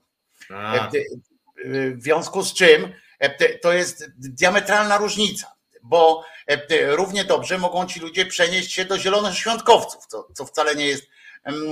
To było pytanie i stąd ja odnajduję te różnice jako ludzi, bo tam było, czy identyfikujesz, po prostu chodziło o katolików. I teraz chodzi o to, że jak ty mówisz, że już tam można powiedzieć, że nie wierzę w Boga, trochę prawdy w tym jest o tyle, że w Polsce, w naszych w ogóle, bo to nie tylko w Polsce, ale też na przykład w Rosji też samo jest, tylko że tam cerkiew prawosławna, tak? Że to jest jakby identyfikacja z Bogiem, że jak wierzysz w Boga, to w konkretnego, w tego Boga i nie, że w ideę Boga, tylko że wierzysz w Pana Jezusa, krótko mówiąc.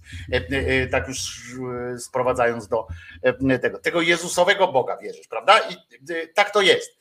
To jest tak samo jak w krajach muzułmańskich też, jak mówisz, że wierzysz w Boga, no to wiadomo, że to jest kwestia Allaha, że Mahomet jest jego prorokiem i tak dalej, a nie, że pytanie, czy wierzysz w Boga i ktoś odpowiada, w sumie tak, ale nie jestem katolikiem ani tym sam. To badanie było proste, chodzi o odejście od Kościoła katolickiego i tu jest z kolei ta druga rzecz, która jest pozytywna, że niezależnie od tego, czy ktoś tam analizuje, czy nie analizuje istnienie Boga, czy nieistnienie Boga, bo większość ludzi ma taką postawę, to też są amerykańskie akurat badania i to są skrzywione, ale też zrobili podobne badania Francuzi, oni się lubią tym zajmować, jako taki świecki, lubią się tym zajmować francuskie uniwersytety, na przykład i zrobili takie badania, w których właśnie większość Francuzów się identyfikuje jako wierzący w Boga. I tylko, że oni po prostu, że na tej, tam oni stanęli w takim tym, że to coś tam kurwa jest, no. Wiesz, że jest jakiś Bóg, niekoniecznie to on jest w sutannie i niekoniecznie chodzi w tej sutannie. I teraz, dlaczego mówię, że są w tym pozytywne rzeczy? Że tak jak ty powiedziałeś, że można już, że nie jest obciachem już powiedzenie, że nie wierzę w Boga, to ja to po prostu wiadomo, że to tak nie jest, no bo tam ten. Natomiast, że nie ma już obciachu powiedzenia, a wręcz czasami jest dobrze widziane powiedzenie, nie jestem członkiem tej kurwa cholernej organizacji. Nie chcę mieć z nimi wspólnego. Jeżeli już ktoś zdecydował się w naszym bardzo takim konformistycznym społeczeństwie, ktoś się decyduje, i to jak mówisz, 6 milionów ludzi, decyduje się powiedzieć, dodatkowych 6 milionów ludzi, zdecyduje się powiedzieć, nie kurwa, przesada już, nie? To już jest przegięcie pałki. Już nawet mamusia chodziła, dziadziuś chodził do kościoła, wszyscy chodzili do kościoła, kolędę przyjmowałem, ale nie kurwa, już mam tego dosyć. No to jest sygnał zajebisty, bo od czegoś trzeba zacząć. My pamiętajmy, że nasze uwikłanie w kwestie religijne nie wynika z bogobojności ludzi. Nie wynika z tego, że ludzie w Boga wierzą i dlatego jest taka siła Kościoła jest. Ludzie wierzą w Kościół, w księdza, w Kościół, w papieża, w sprawczość jakąś tam taką, że ksiądz może załatwić to, czego. W związku z czym jak ludzie się odwracają od samego Kościoła, to jest zajebiście, nie? Bo wtedy będzie można powiedzieć wreszcie, że no to załatwmy to i to, bo skoro to nie ksiądz ma teraz ci powiedzieć, jak masz żyć, to ty powiedz księdzu. Nie, dlatego ja jednak patrzę na to umiarkowanie, jak mówię optymistycznie, tak samo jak z tą religią, że nawet jeżeli to tam, nie wiem, lekcje są inaczej ułożone, że to jest wygodniejsze, to mimo wszystko wpływ zaczyna być mniejszy tego kościoła. I jest to też dosyć ciekawe, że faktycznie ta kampania wyborcza, bo z drugiej strony można powiedzieć, no rządzi polską partia, która jest potwornie kościółkowata w taki najgłupszy możliwy sposób. Taka partia Jędraszewskiego i Rydzyka, zresztą Rydzyk ostatnio właśnie wyraził swój niepokój, że PiS może przegrać wybory i tam się specjalnie z tym nie kryją w sumie. Więc można powiedzieć, że Kościół rządzi, ale już nawet zwróć uwagę, aż mnie to zastanawia dosyć, że ten Kościół w kampanii znikł właściwie, aż nawet chyba ze 2 tygodnie temu mówiliśmy, że tak jakoś mało ci biskupi głupot gadają, że tak... Znaczy, ci w ogóle kościoła w tej kampanii nie ma, ale co ciekawsze, w tej kampanii nie ma też kościoła tak za bardzo po stronie tych partii. Te partie nie, bo to nawet to, że tam kościół, bo biskupi zwykle tam i tak nie zabierali głosu, tak wiesz, bezpośrednio, żeby tam, bo oni ukrywają te swoje takie, wiesz, oni tam na mszach i tak dalej, ale jego nie ma w tych spotach wyborczych, w tych pierdolasach takich, co ten Kaczyński opowiada. On mówi, tak, że Polska musi być chrześcijańska i tak dalej, ale na tym kończy jakby. Nie ma to takiego dalszego ciągu, nie wiem, że Bóg tam cały czas, że tam Bóg patrzy i tak dalej, tutaj widzi zdradę Tuska, chociaż może wiesz, może w ostatnim tygodniu będzie, że Bóg widzi zdradę Tuska i na pewno zagrzmi, coś w tym stylu, ale masz rację, że chyba to też musi być, to też jest chyba znak czasów, że oczywiście można przeczytać list, prawda, pani Kurowskiej, tak, z Solpolu, Suwpolu i tak dalej, że tam wypisali do wszystkich parafii listy wierno-poddańcze z hasłem, w którym jest napisane, że proszą o modlitwę i wsparcie tam modlitewne, z takim na mszach i tak dalej, z taką adnotacją, bo wiemy przecież, że są partie, które Boga tam nie mają w sercu i będą robiły inne rzeczy i jak one wygrają, no to Kościół na tym straci, tak?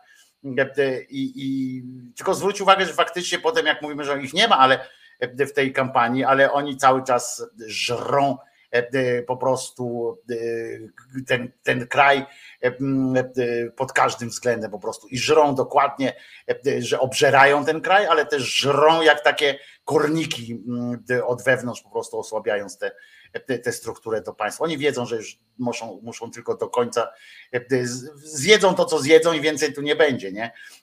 Oni prawdopodobnie przygotowują się chyba do jakiejś secesji. Ja jestem, jak jeszcze ze 4 lata ten Bergoglio tam będzie w tych i ten kościół synodalny będzie dawał nagrody pani Holand i tak dalej, to jestem pewien, że Jędraszewski zostanie papieżem Polski i ze stolicą w Wadowicach i tam się będą się działy rzeczy, nie?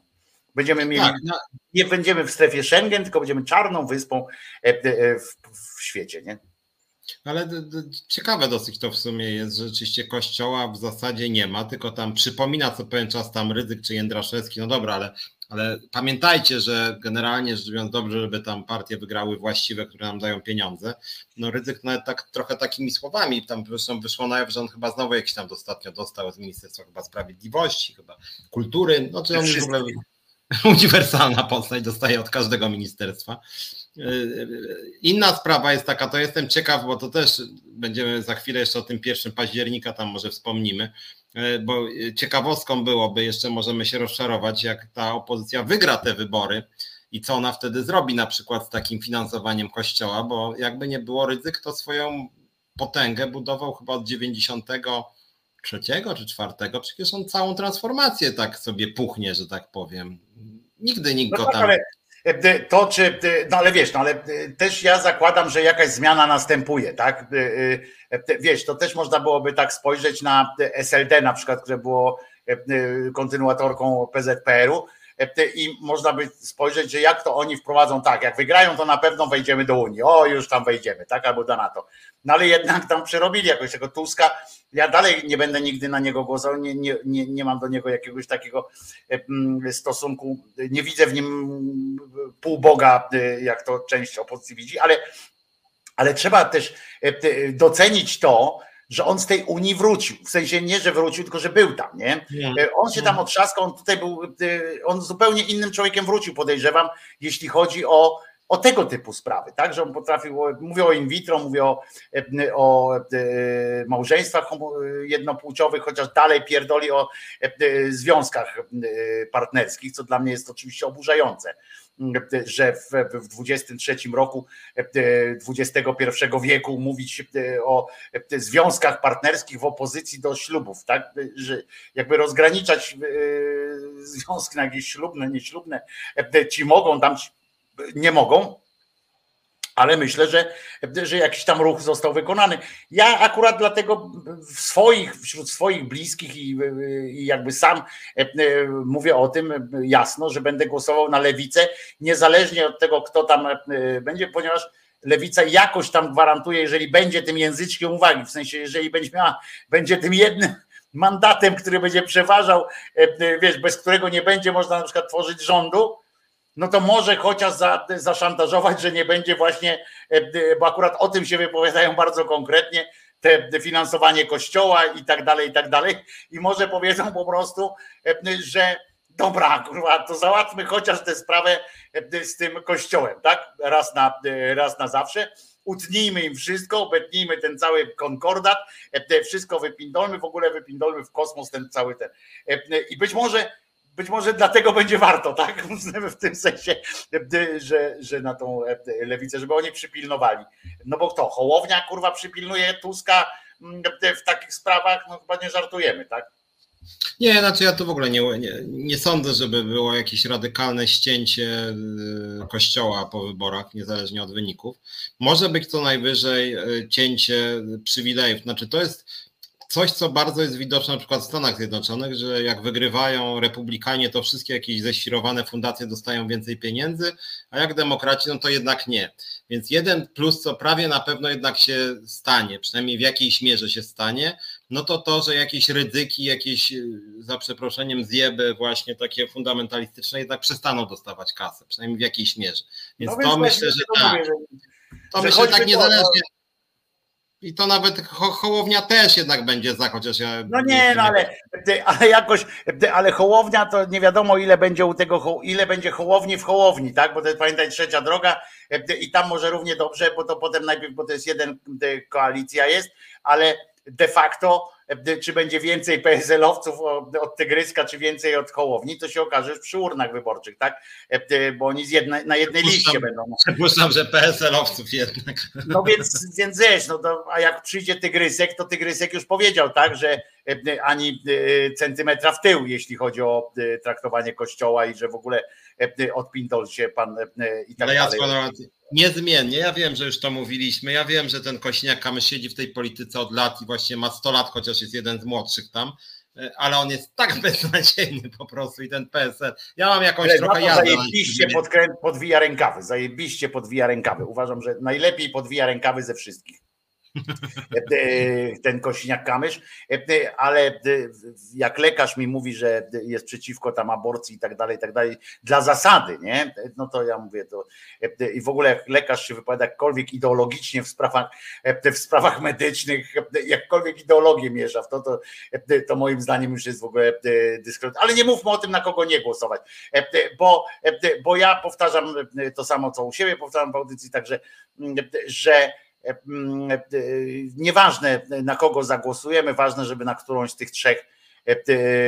tych trzech list prodemokratycznych, tak?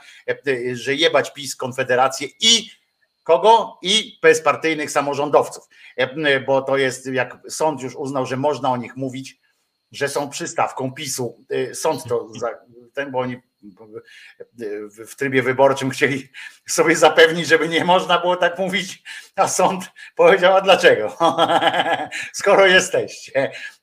Przypomnę, może was to urajcuje jakoś, rozśmieszy wszystkich, bo to piątunio jest, że lista bezpartyjni samorządowcy to jest partia polityczna. Ta partia polityczna nazywa się bezpartyjni samorządowcy. Jest po prostu mistrzostwem świata, nie? W robieniu ludzi w idiotów. No, lepszy chyba jest tylko Palikot, tak? Który ogłosił właśnie wszem i wobec, że przez 5 lat tam zbierał te pieniądze, jakieś miliony po prostu od ludzi nabrał na alkohol, żeby pobudzić, właśnie ogłosił, że jak wszystko dobrze pójdzie, to ja wiem, że państwo nie jesteście tacy, nie będziecie bardzo zadowoleni, ale istnieje wysokie prawdopodobieństwo, że po tych 5 latach odbierzecie być może nawet całość swojego wkładu. Krótko mówiąc, przez 5 lat miliony wzięli, obracali tymi milionami, po czym on to teraz łaskawie odda i mówi, żeby poprzeć to wszystko, bo jest szansa, typowy Januszek po prostu, total, ale to chyba tylko on właśnie, no taki, jak on by do rządu Mateusza Morawieckiego wszedł, to by razem już po prostu, ale to jest dobry kandydat może na zastępcę Obajtka, nie? Jak wygra opozycja, to być może potrzeba takiego łowcy cudów, prawda? Jak Palikot, żeby... On świetnie opowiedział, zbajerował ludzi. Trzeba przyznać, nie? Ile tam na zbiórce w Resecie jest? Rozumiesz? Ile u Krzyżaniaka na Głos Szczerej Słowiańskiej Szydery jest na zbiórce, na tym Patronajcie czy coś. On na Patronajcie miliony tam jakieś, setki tysięcy, tak? Na zrzutkach, na tych, bo ludzie się zrzucali w jakieś, miał kuferki Janusza dostać czy coś takiego, nie? I żeby było jasne, nie żałuję nikogo, kto zainwestował w te pieniądze, w swoje pieniądze w Januszek z Palikotex, bo po pierwsze zainwestowali w alkohol, to ja to pindolę, a po drugie chcieli zrobić nieładny interes po prostu, bo to była piramida finansowa. Zawsze jak celebryta ogłasza nabór kasy na coś, no to jest wariant argentyński. No. Innego wariantu nie mogło być. No teraz szkoda mi, bo ja... Ludzie będą wybierać, wiecie, że to są ludzie, którzy dali tak nabrać, ci, którzy tam zagłosowali na tego Palikota, oni pójdą do wyborów, nie? Jakby mi jest o tyle przykro, że ja z perspektywy lat nawet... Ludzi szkoda, tych, których oszukał, tych, co pracownicy byli. Nie, to zgoda, ja wiem, nie tylko, że mówię, że z perspektywy czasu. Ja kiedyś, jak tak sobie patrzę na Palikota w Sejmie, to on coś tam wnosił i w sumie wyszedł z tego Sejmu i się tak... no skiepsił, że tak powiem. Kiedyś to tam on tym PiS-owi podskakiwał, w sumie dosyć odważny był w deklarowanych poglądach, od katastrofy smoleńskiej, poczynając po różnego rodzaju regulacje prawne w gospodarce i to wszystko, ja się nie z wieloma rzeczami nie zgadzałem, ale to było przynajmniej odważne, tak? I później wszedł w jakieś takie właśnie, no takie niefajne, brudne interesy w sumie. No słaba, znaczy szkoda, że tak w sumie kończy karierę. Ale żeby było jasne, wcześniej też to on tam królem biznesu nie był. No nie. Ktoś, kto twierdzi, że on jest jakimś zbawcą biznesowym, to ja się nie interesuję biznesem, bo całe szczęście biznes się też mną nie interesuje, bo ja tracę wszystko tamten. Kiedyś zainwestowałem pieniądze i dziękuję Marysi, ale... Chodzi o to, że on się dorobił na tym, że był syndykiem masy upadłościowej firmy, którą potem wykupił. No kurwa, już nie róbmy też siary, no, że to był jakiś geniusz biznesu. No.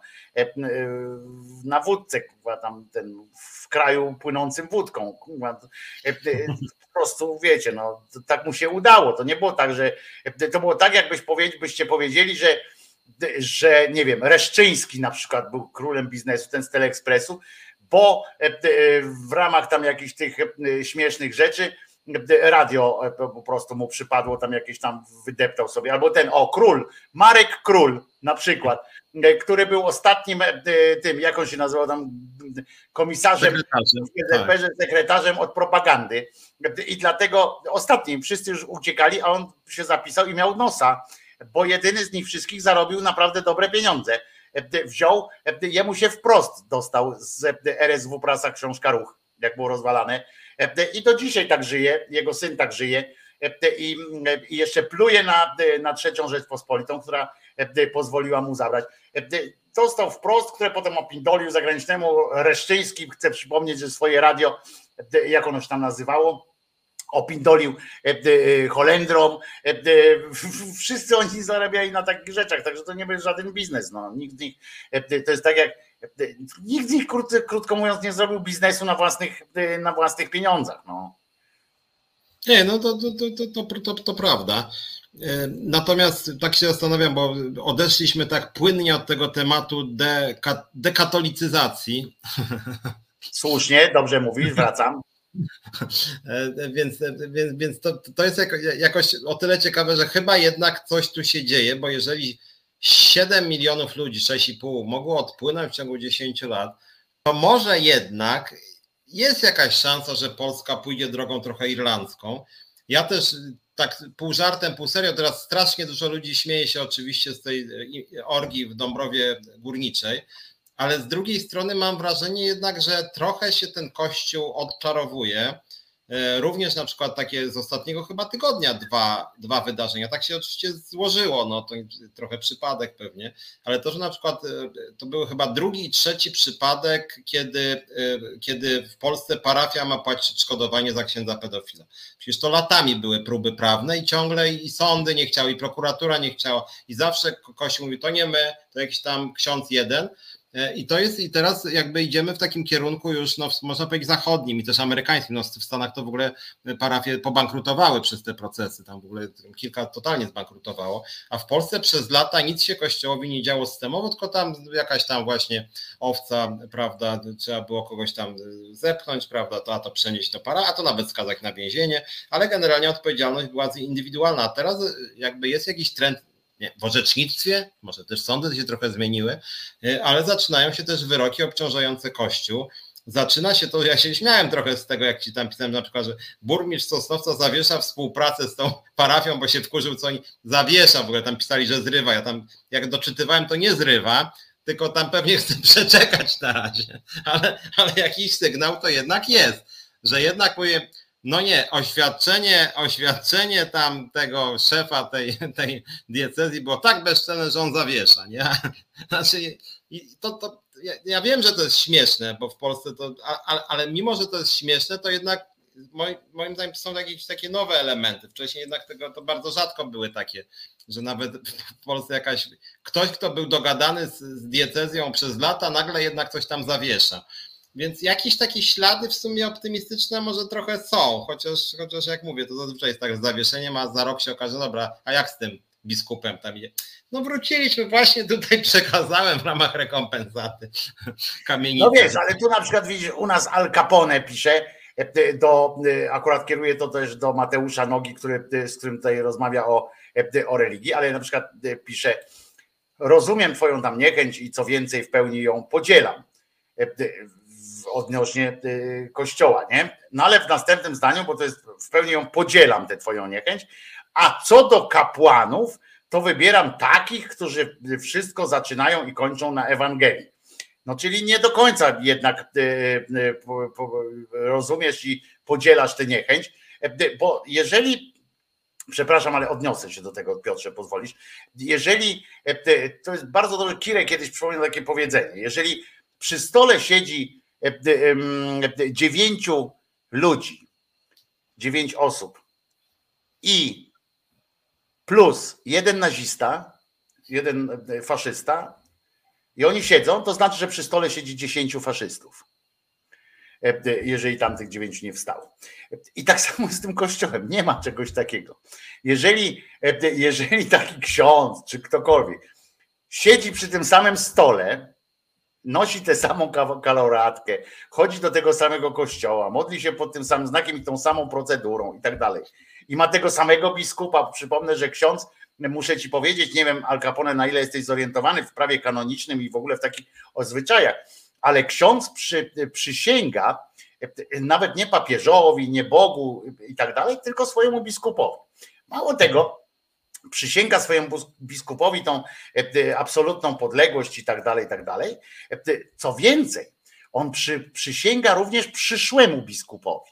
On przysięga jakby tak awansem również tego, że jak na przykład umrze jeden tam dobry biskup, którego uwielbiasz, że właśnie zaczyna i kończy na Ewangelii, to nagle przychodzi inny biskup i ten twój ksiądz, na przykład tamten, musi też tamtemu. To jest po pierwsze. A po drugie, co to znaczy zaczynać i kończyć na Ewangelii? Co to kurczę znaczy? W Ewangelii są tak sprzeczne rzeczy w ogóle. Nie wiem, czy wiesz na przykład, że w Ewangelii jest napisane, że to jest bardzo dobre, bo niedawno o tym mówiłem. Tam pamiętasz taką akcję, że do nieba tylko prędzej się tam przez ucho igielne, tam się przedostaną, tam wielbłąd i tak dalej, niż bogaci. I to przetrwało na przykład, to jest w Ewangelii, bo tam opowiada, to jest jedno z opowiadań Jezusa właśnie. I ksiądz na mszy, muszę ci powiedzieć, Al Capone, czyta ci ten fragment tylko. A pod spodem dalsza wypowiedź jest jeszcze, jak pytają, i tego w kościele już nie czytają. A w tym samym, to jest tam akapit niżej, tej samej Ewangelii, że jak uczniowie go pytają, Piotrek do niego przychodzi, nie ty Piotrek, tylko tamten, wiesz, skała, przychodzi i mówi: ty, ale Jezu, ale jak to tak, nie? To jak, bogaci, nie przyjmą, my tutaj z bogatymi i tak dalej, jak to tak? Na co Jezus odpowiada: nie martwcie się. Wiecie, że mój ojciec, i że to ja generalnie decyduję o tym, kto się tam dostanie do tego nieba i tak dalej. Więc to gada tłuszczy sam w tej Ewangelii. Że tłuszczy trzeba coś powiedzieć, jak w tych wyborach. Że tak strywializuję. Jak w tych wyborach. Jak zapytasz Morawieckiego, to on ci powie: nie, tutaj Niemcy nie będą pluli nam w twarz. A po czym, jak tak powie: panie, ale te samochody, no my nie mamy polskich samochodów, musimy jeździć niemieckimi. Już ty mnie nie ucz. Już ja sobie poradzę. Na przykład takie rzeczy. Nie ma czegoś takiego, że kończę, zaczynam na Ewangelii. To samo jest polityka, to jest wszystko to samo. To jest ten sam taki chory bełkot z nienawiści. A poza tym powiedz swojej mamie, że już i tacie, że już ich nie kochasz, nie? Jak chcesz tak o Ewangelii. Bo tam też jest napisane, żebyś się wyrzekł. To tak Tak, już pomijając taką oczywistość, że tam akurat Ewangelia w katolicyzmie to nie ma większego znaczenia, no bo jednak liczy się głos Kościoła jako dominujący, więc jak ktoś, bo ja bardzo lubię, w Polsce jest bardzo dużo takich, którzy mówią: ja jestem katolikiem, ale za Kościołem to ja nie przepadam. i tam księży to ja nie słucham, no to znaczy, że nie jesteś katolikiem, no to tak nie można tak sobie... I tutaj Jezus Chrystus tutaj nam czacie podpowiada, bo to jest też prawda. Widocznie pan Al Capone nie zna tego, jak się to nazywa, no tego, instrukcji obsługi katolika, w sensie jak masz żyć, bo to ja będę ci mówił, jak masz żyć, tylko że jeżeli jesteś katolikiem, chodzisz do kościoła, to prawda jest taka, że podpisujesz taki cyrograf, znaczy rodzice za ciebie podpisali, tam cię chrzczą, ale później jak już chodzisz na tę religię, jak już sam się deklarujesz, no to nie masz tam, sam sobie to możesz czytać oczywiście, nie? Te Ewangelie, możesz sobie czytać sam, a nie tam czekać na księdza, tylko że i tak nie masz prawa je interpretować, nie? Więc jakby możesz sobie czytać, jak tam akurat dzisiaj jest dzień głośnego czytania, to przeczytaj tam w domu na głos kawałek, ale wara ci decydować o tym, prawda? Co tam jest, o czym Bóg chciał ci powiedzieć. Od tego są specjalni ludzie, którzy wiedzą lepiej po prostu, no, którzy na co dzień mają takie. Na tym to zasadniczo tam polega. No. Ale czasami im Bóg nie pomaga, jak w tej Dąbrowie Górniczej, nie? Kładli ręce na tej męskiej prostytuce, kładli na nim ręce, a on nie wstawał. Mimo wszystko, nie? A tam jest napisane, że będziecie kładli ręce. Ale jakby nie było w całej tej Dąbrowie, no to oczywiście to były jakieś tam tony właśnie beki, żartów i tak dalej. Natomiast to, że oni, no ponoć tak przynajmniej piszą, że tak powiem, bo nie znam akt sprawy całej tam, ale to, że człowiek tam stracił... Nie ma sprawy, nie ma aktu sprawy. Że człowiek stracił przytomność i oni nie chcieli w ogóle mu pomóc i wręcz bronili jakiś dostęp lekarza, no to są... Ja wiem, że to pasuje jak gdyby, ale jest to dosyć straszne jakby nie było. No bo szaman dopiero szedł dużo, bo akurat pana proboszcza nie było, rozumiesz, który tam miał ostatnie... Te swoje, ale ostatnie namaszczenie dostał, mówi Katarzyna Orlik. Nie chcemy wiedzieć, nie? Nie chcemy tego wiedzieć, ale poza tym akurat z tego pana, który musi w ten sposób zarabiać na swoje życie, chce, ale coś tam to nie róbmy siary, bo on wykonywał swoją pracę, jak rozumiem. Tak. Wykonywał swoją pracę, a to, że ktoś nadużył jego pracowitości, czy jak to tam nazwać, no nie wiem, no wiadomo, no źle się zachował, to już nie jego wina jest po prostu, więc nie ma się co z niego tam natrząsać z kolei, to tak jak ten, ale czekali na lekarza od Rydzyka, a lekarz dopiero, siostra Dorota pisze, że czekał na lekarza od Rydzyka, a ja chcę wam przypomnieć, to też z niedawna, że Rydzyk właśnie otwiera medyczne kierunki na tej swojej uczelni, więc nie wiem, czy się cieszycie, a on po prostu wyczuł pismo nosem, bo ministerstwo stwierdziło, że będzie finansowało więcej tych studiów medycznych, no to on od razu wziął, skrzyknął kilku katolickich lekarzy, mówi, będziecie uczyli tutaj naszych studentów, no i okej, nie, teraz będą księża mieli, proszę was. Jak będzie mi ksiądz kiedyś robił kolonoskopię, to muszę wam powiedzieć, że no nie będę czuł się komfortowo. Wyobrażacie sobie ludzie, księdza, który robi kolonoskopię, to po prostu oczywiście w szpitalu dziecięcym, prawda, bo oni będą specjalistami w chorobach dziecięcych prawdopodobnie, to możemy tak przewidywać, nie? Oni jakichś starszych to nie lubią, oni są lekarzami ostatniego kontaktu, jeśli chodzi o starych ludzi, natomiast będą wiedzieli, jak skutecznie, w które miejsce nacisnąć, żeby dziadziuś czy babunia już żeby nie musieli drugi raz przychodzić z ostatnią wizytą. Się nauczą konkretnie. A ja przypomnę tylko, że akurat tu pod ręką mam, bo dzisiaj w audycji czytałem, Piotruś, proszę bardzo, medycyna pastoralna z 1927 roku. Dzisiaj czytałem, że dzisiaj był Dzień Głośnego Czytania, to ja wrzuciłem fragment o płynach ustrojowych, bo tu wynika, że jak człowiek celibat na przykład tam masz taki ten i to bardzo dobrze jest akurat, bo jak się twoje płyny ustrojowe te właśnie akurat, bo to o mężczyzn chodzi, wchłaniają od środka, że one nie wystrzeliwują tam nie ten, tylko wchłaniają się od środka, to człowiek ma większą bystrość umysłu. O. Także Widzę, Piotr, że ostatnio jednak trochę było seksu, bo dzisiaj coś tak osłabiony jesteś intelektualnie. Ja za to, jak widzisz, tryskam po prostu inteligencją. Ale to tak. Chodzi o jakieś takie. Chodzi o jakieś takie wytryski do wnętrza, w sensie do góry, że tak, do mózgu. Nie, po prostu jak nie masz wytrysków, to się wchłania to wszystko, bo organizm to wytwarza i to się wchłania od środka i to przychodzi ci bardzo, bardzo fajnie. Natomiast poranne jakieś takie polucje, jak masz na przykład, jeżeli tam coś, to też się nie bój, bo to jest dar stwórcy. A nie, to ja myślałem właśnie, że polucje są szkodliwe, to trzeba jakoś nie, tak zakończyć, żeby do góry szło. Nie, to inni księża mówią, że w ogóle to, że na przykład masz wzwód poranny, takie rzeczy, to są podszepty szatana, prawda?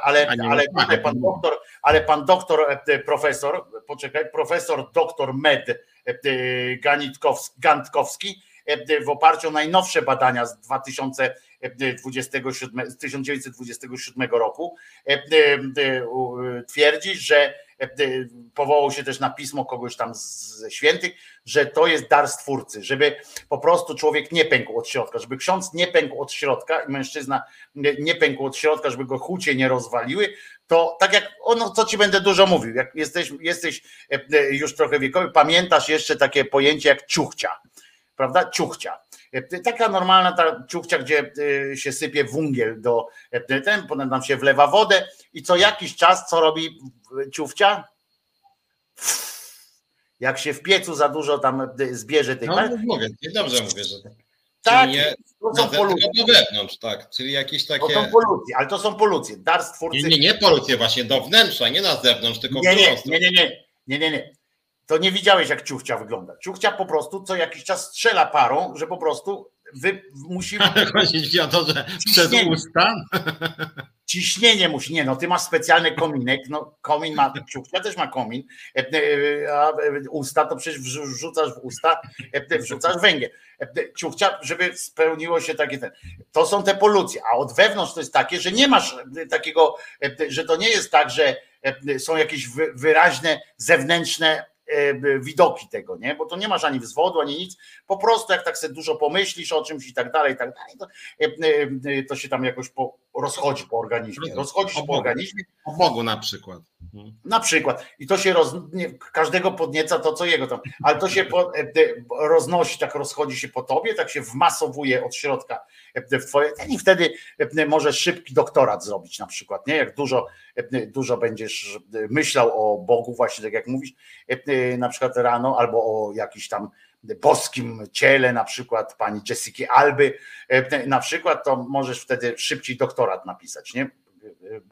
Bo tak ci wejdzie od środka. No, no nie wiem, może wiesz co, może jednak tutaj dalej już nie pójdźmy. Mamy 6 minut, więc oddaję ci głos na te 6 minut dotyczący marszu 1 października.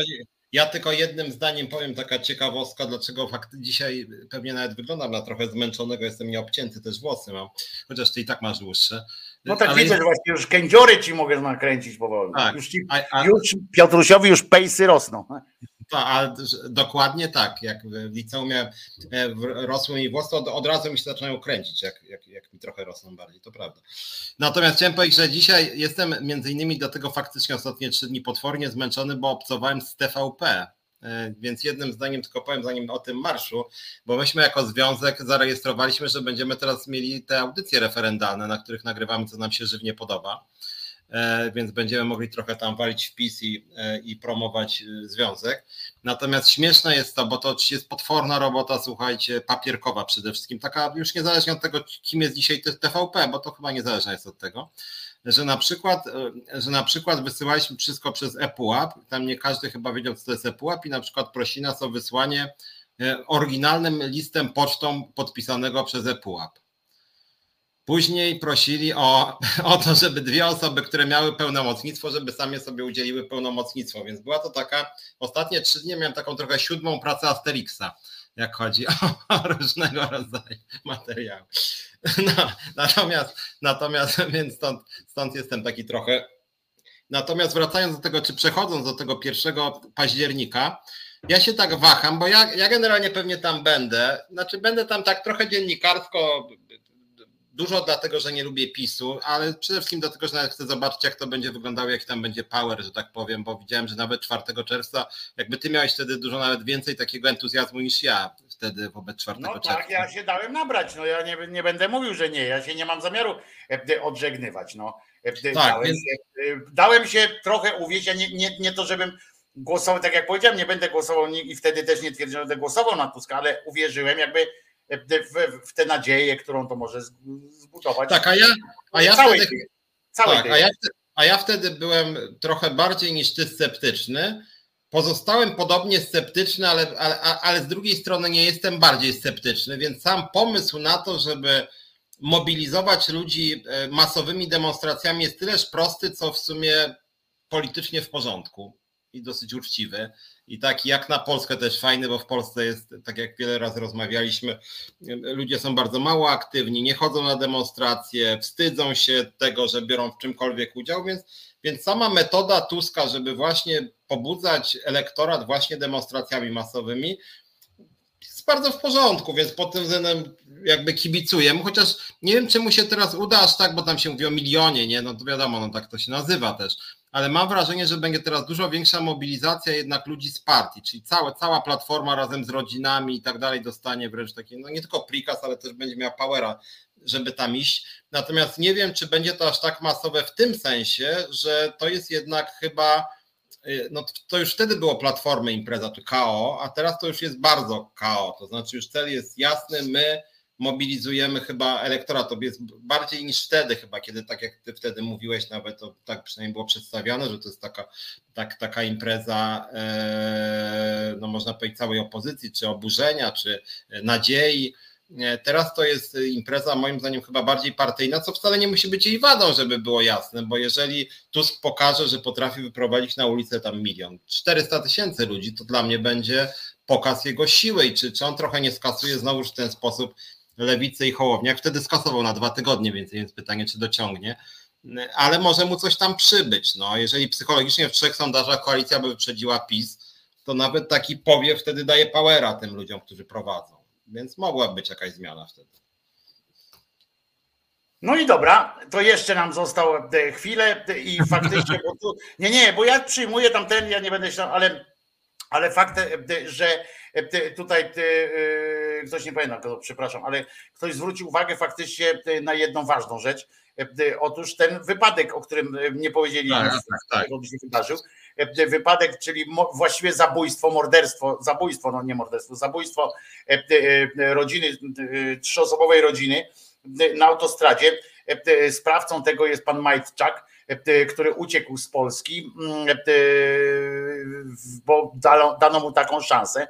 Jechał ponad 300 km na godzinę swoim nowiutkim BMW. Dano mu szansę uciec. Normalnie, w normalnych warunkach, jeżeli jest ofiara śmiertelna, to jest automatyczny areszt, zwłaszcza, że to jeszcze pieniądze były i tak dalej, jest areszt, pozwolono mu uciec, nie wmówią mi, nikt mi nie wmówi, że powodem tylko było to konieczność ściągnięcia czarnej skrzynki do tego BMW, którego nie było w Polsce i tak dalej, i tak dalej. To jest wielkie kłamstwo, oszustwo, uważam, że człowiek po prostu zabił innych ludzi i mam nadzieję, jego zdjęcie jest, jeżeli chcecie znaleźć jego zdjęcie, Sebastiana Majtczaka, ja pierdzielę, RODO nie z RODO, jest publikowane w internetach i powiem coś, co jest brzydkie, ale to jest jeden z tych momentów, kiedy nie mam problemu z kwestią samosądu, tak?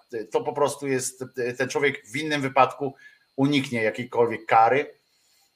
Nie wierzę w jego refleksję jakąś na przyszłość i mam nadzieję, powiem szczerze, mam nadzieję, że go ktoś znajdzie i wymierzy mu sprawiedliwość. Internet jest tutaj, może się okazać bezlitosny, tak jak bezlitosnie internet go wskazał jako sprawcę tego wypadku, bo prokuratura i policja nie potrafiły, Internet to zbadał, wyśledzono gościa. Tak samo mam nadzieję, że ktoś go złapie i wymierzy sprawiedliwość. Znaczy w ogóle to znaczy cała sprawa też wygląda przerażająco, bo to trochę wygląda jak na taki, wręcz bym powiedział, fabularny układ. W sensie, że gość ma policję chyba po swojej stronie miał. Nie wiem, kogo miał, nie chcę wiedzieć, pierdolę po prostu. Musi coś być na rzeczy, albo po prostu ma wszystkich kupionych. Nie wiem, czy jest rodziną, czy nie, ale ma wszystkich kupionych. To jest koleś podobno bardzo bogaty. Ktoś, kto jedzie z prędkością niemal 300 km na godzinę po autostradzie. Nie ma nic do obrony, to jest zabójstwo po prostu. I nie mam w ogóle żadnego zaufania, nie mam zaufania ani trochę do tego państwa. Państwo po prostu puściło tego człowieka 5 dni. To jest dla takiej sytuacji. Podobno ma 3 członków rodziny w milicji w Łodzi. Niech im wszystkim, przepraszam, wiem, że jest późno w piątkowy wieczór, ale mam nadzieję, że oni wszyscy, którzy są umaczani w taką sytuację i chronią takiego pojeba, tak samo jak ci, którzy wsiadają z kimś pijanym do samochodu i tak samo jak ten gościu, który zginął w Pamplunie, uciekając niby przed bykiem i tak dalej, że go zabili, że go byk zabił. Mam nadzieję po prostu, że tacy ludzie po prostu będą ginęli, kurwa, i że to będzie jakaś dziejowa sprawczość. I nie mam zamiaru teraz tutaj ubierać się, wiecie, w jakieś tam humanistyczne i udawanki. Przepraszam, Iza, że przedłużamy trochę, ale nie mam zamiaru udawać tutaj humanistycznych jakichś takich, wiecie, Nie, mam nadzieję, że go ktoś, kurwa, po prostu, że ktoś, sprawcę tego wypadku, ktoś po prostu bardzo rozliczy z tego, co się dzieje. No nic, ja muszę, że po prostu wieloletniego więzienia, natomiast takie układy podkopują wiarę, że tak powiem, zaufanie do wymiaru sprawiedliwości, ale w kraju, w którym też pan minister Ziobro jest ministrem, to też to zaufanie zostało wielokrotnie podkopane. To myślę, że tym nieoptymistycznym, takim niepiątkowym, ale to też, żeby było jasne, to wszystko dotyczy tych, którzy na Bemowie zapierdalają 150 i zabijają ludzi. To wszystko dotyczy takich sytuacji. Przypomnę, że jesteśmy w kraju, który po kilku latach, kiedy było coraz lepiej na drodze, kiedy nie można było odkupować sobie punktów, znowu mamy to samo, że co pół roku możecie sobie punkty niwelować, chodząc na kurs prawa jazdy. Nawet jak nie stracicie prawa jazdy, tylko w trakcie możecie sobie co pół roku odświeżać, czyścić. Kurwa, to po co są te punkty? Naprawdę, ja jestem kierowcą, ale po co są te punkty? One mają odstraszać właśnie za to, że pieniędzy, zobaczcie, po pieniędzy każdy może mieć tam wydać ile ma. Ale te punkty miały być czymś, co łączy, kurczę, wszystkich bogatych i biednych. Że są nieodwracalne. I naprawdę spadało. Naprawdę spadała to przynosiło dobre skutki. To wzięli teraz po prostu tylko dlatego, żeby te wordy zarabiały, bo to tylko po to. Jedynym zyskiem z tego wszystkiego to jest podatek od tych pieniędzy, które dla państwa, od tych pieniędzy, które będą wordy zarabiały. Wordy, czyli te ośrodki tam szkolenia kierowców, jak się nazywa, i tak dalej, nie? Tylko po to. No dobra, nie ma co. Piątek podsumowaliśmy. Do zobaczenia za tydzień się z wami. Ja przypominam, że Jezus nie zmartwychwstał. Ten na biało to jest Piotr Szumlewicz. W środę zobaczycie Piotrka o 17:00 w Resecie Obywatelskim w programie Czas na Związki, gdzie poinformuję, jak tam referendum ZUS. A ja zapraszam w poniedziałek na kanał Głos Szczerej Słowiańskiej Szydery, youtube.com/wizjatele, już od 10:00 na żywo. Trzymajcie się, dziękujemy Izie za realizację. Dziękuję ci, Piotrku, miłego weekendu ci życzę i do usłyszenia. Pamiętajcie, Jezus nie zmartwychwstał. Trzymajcie się.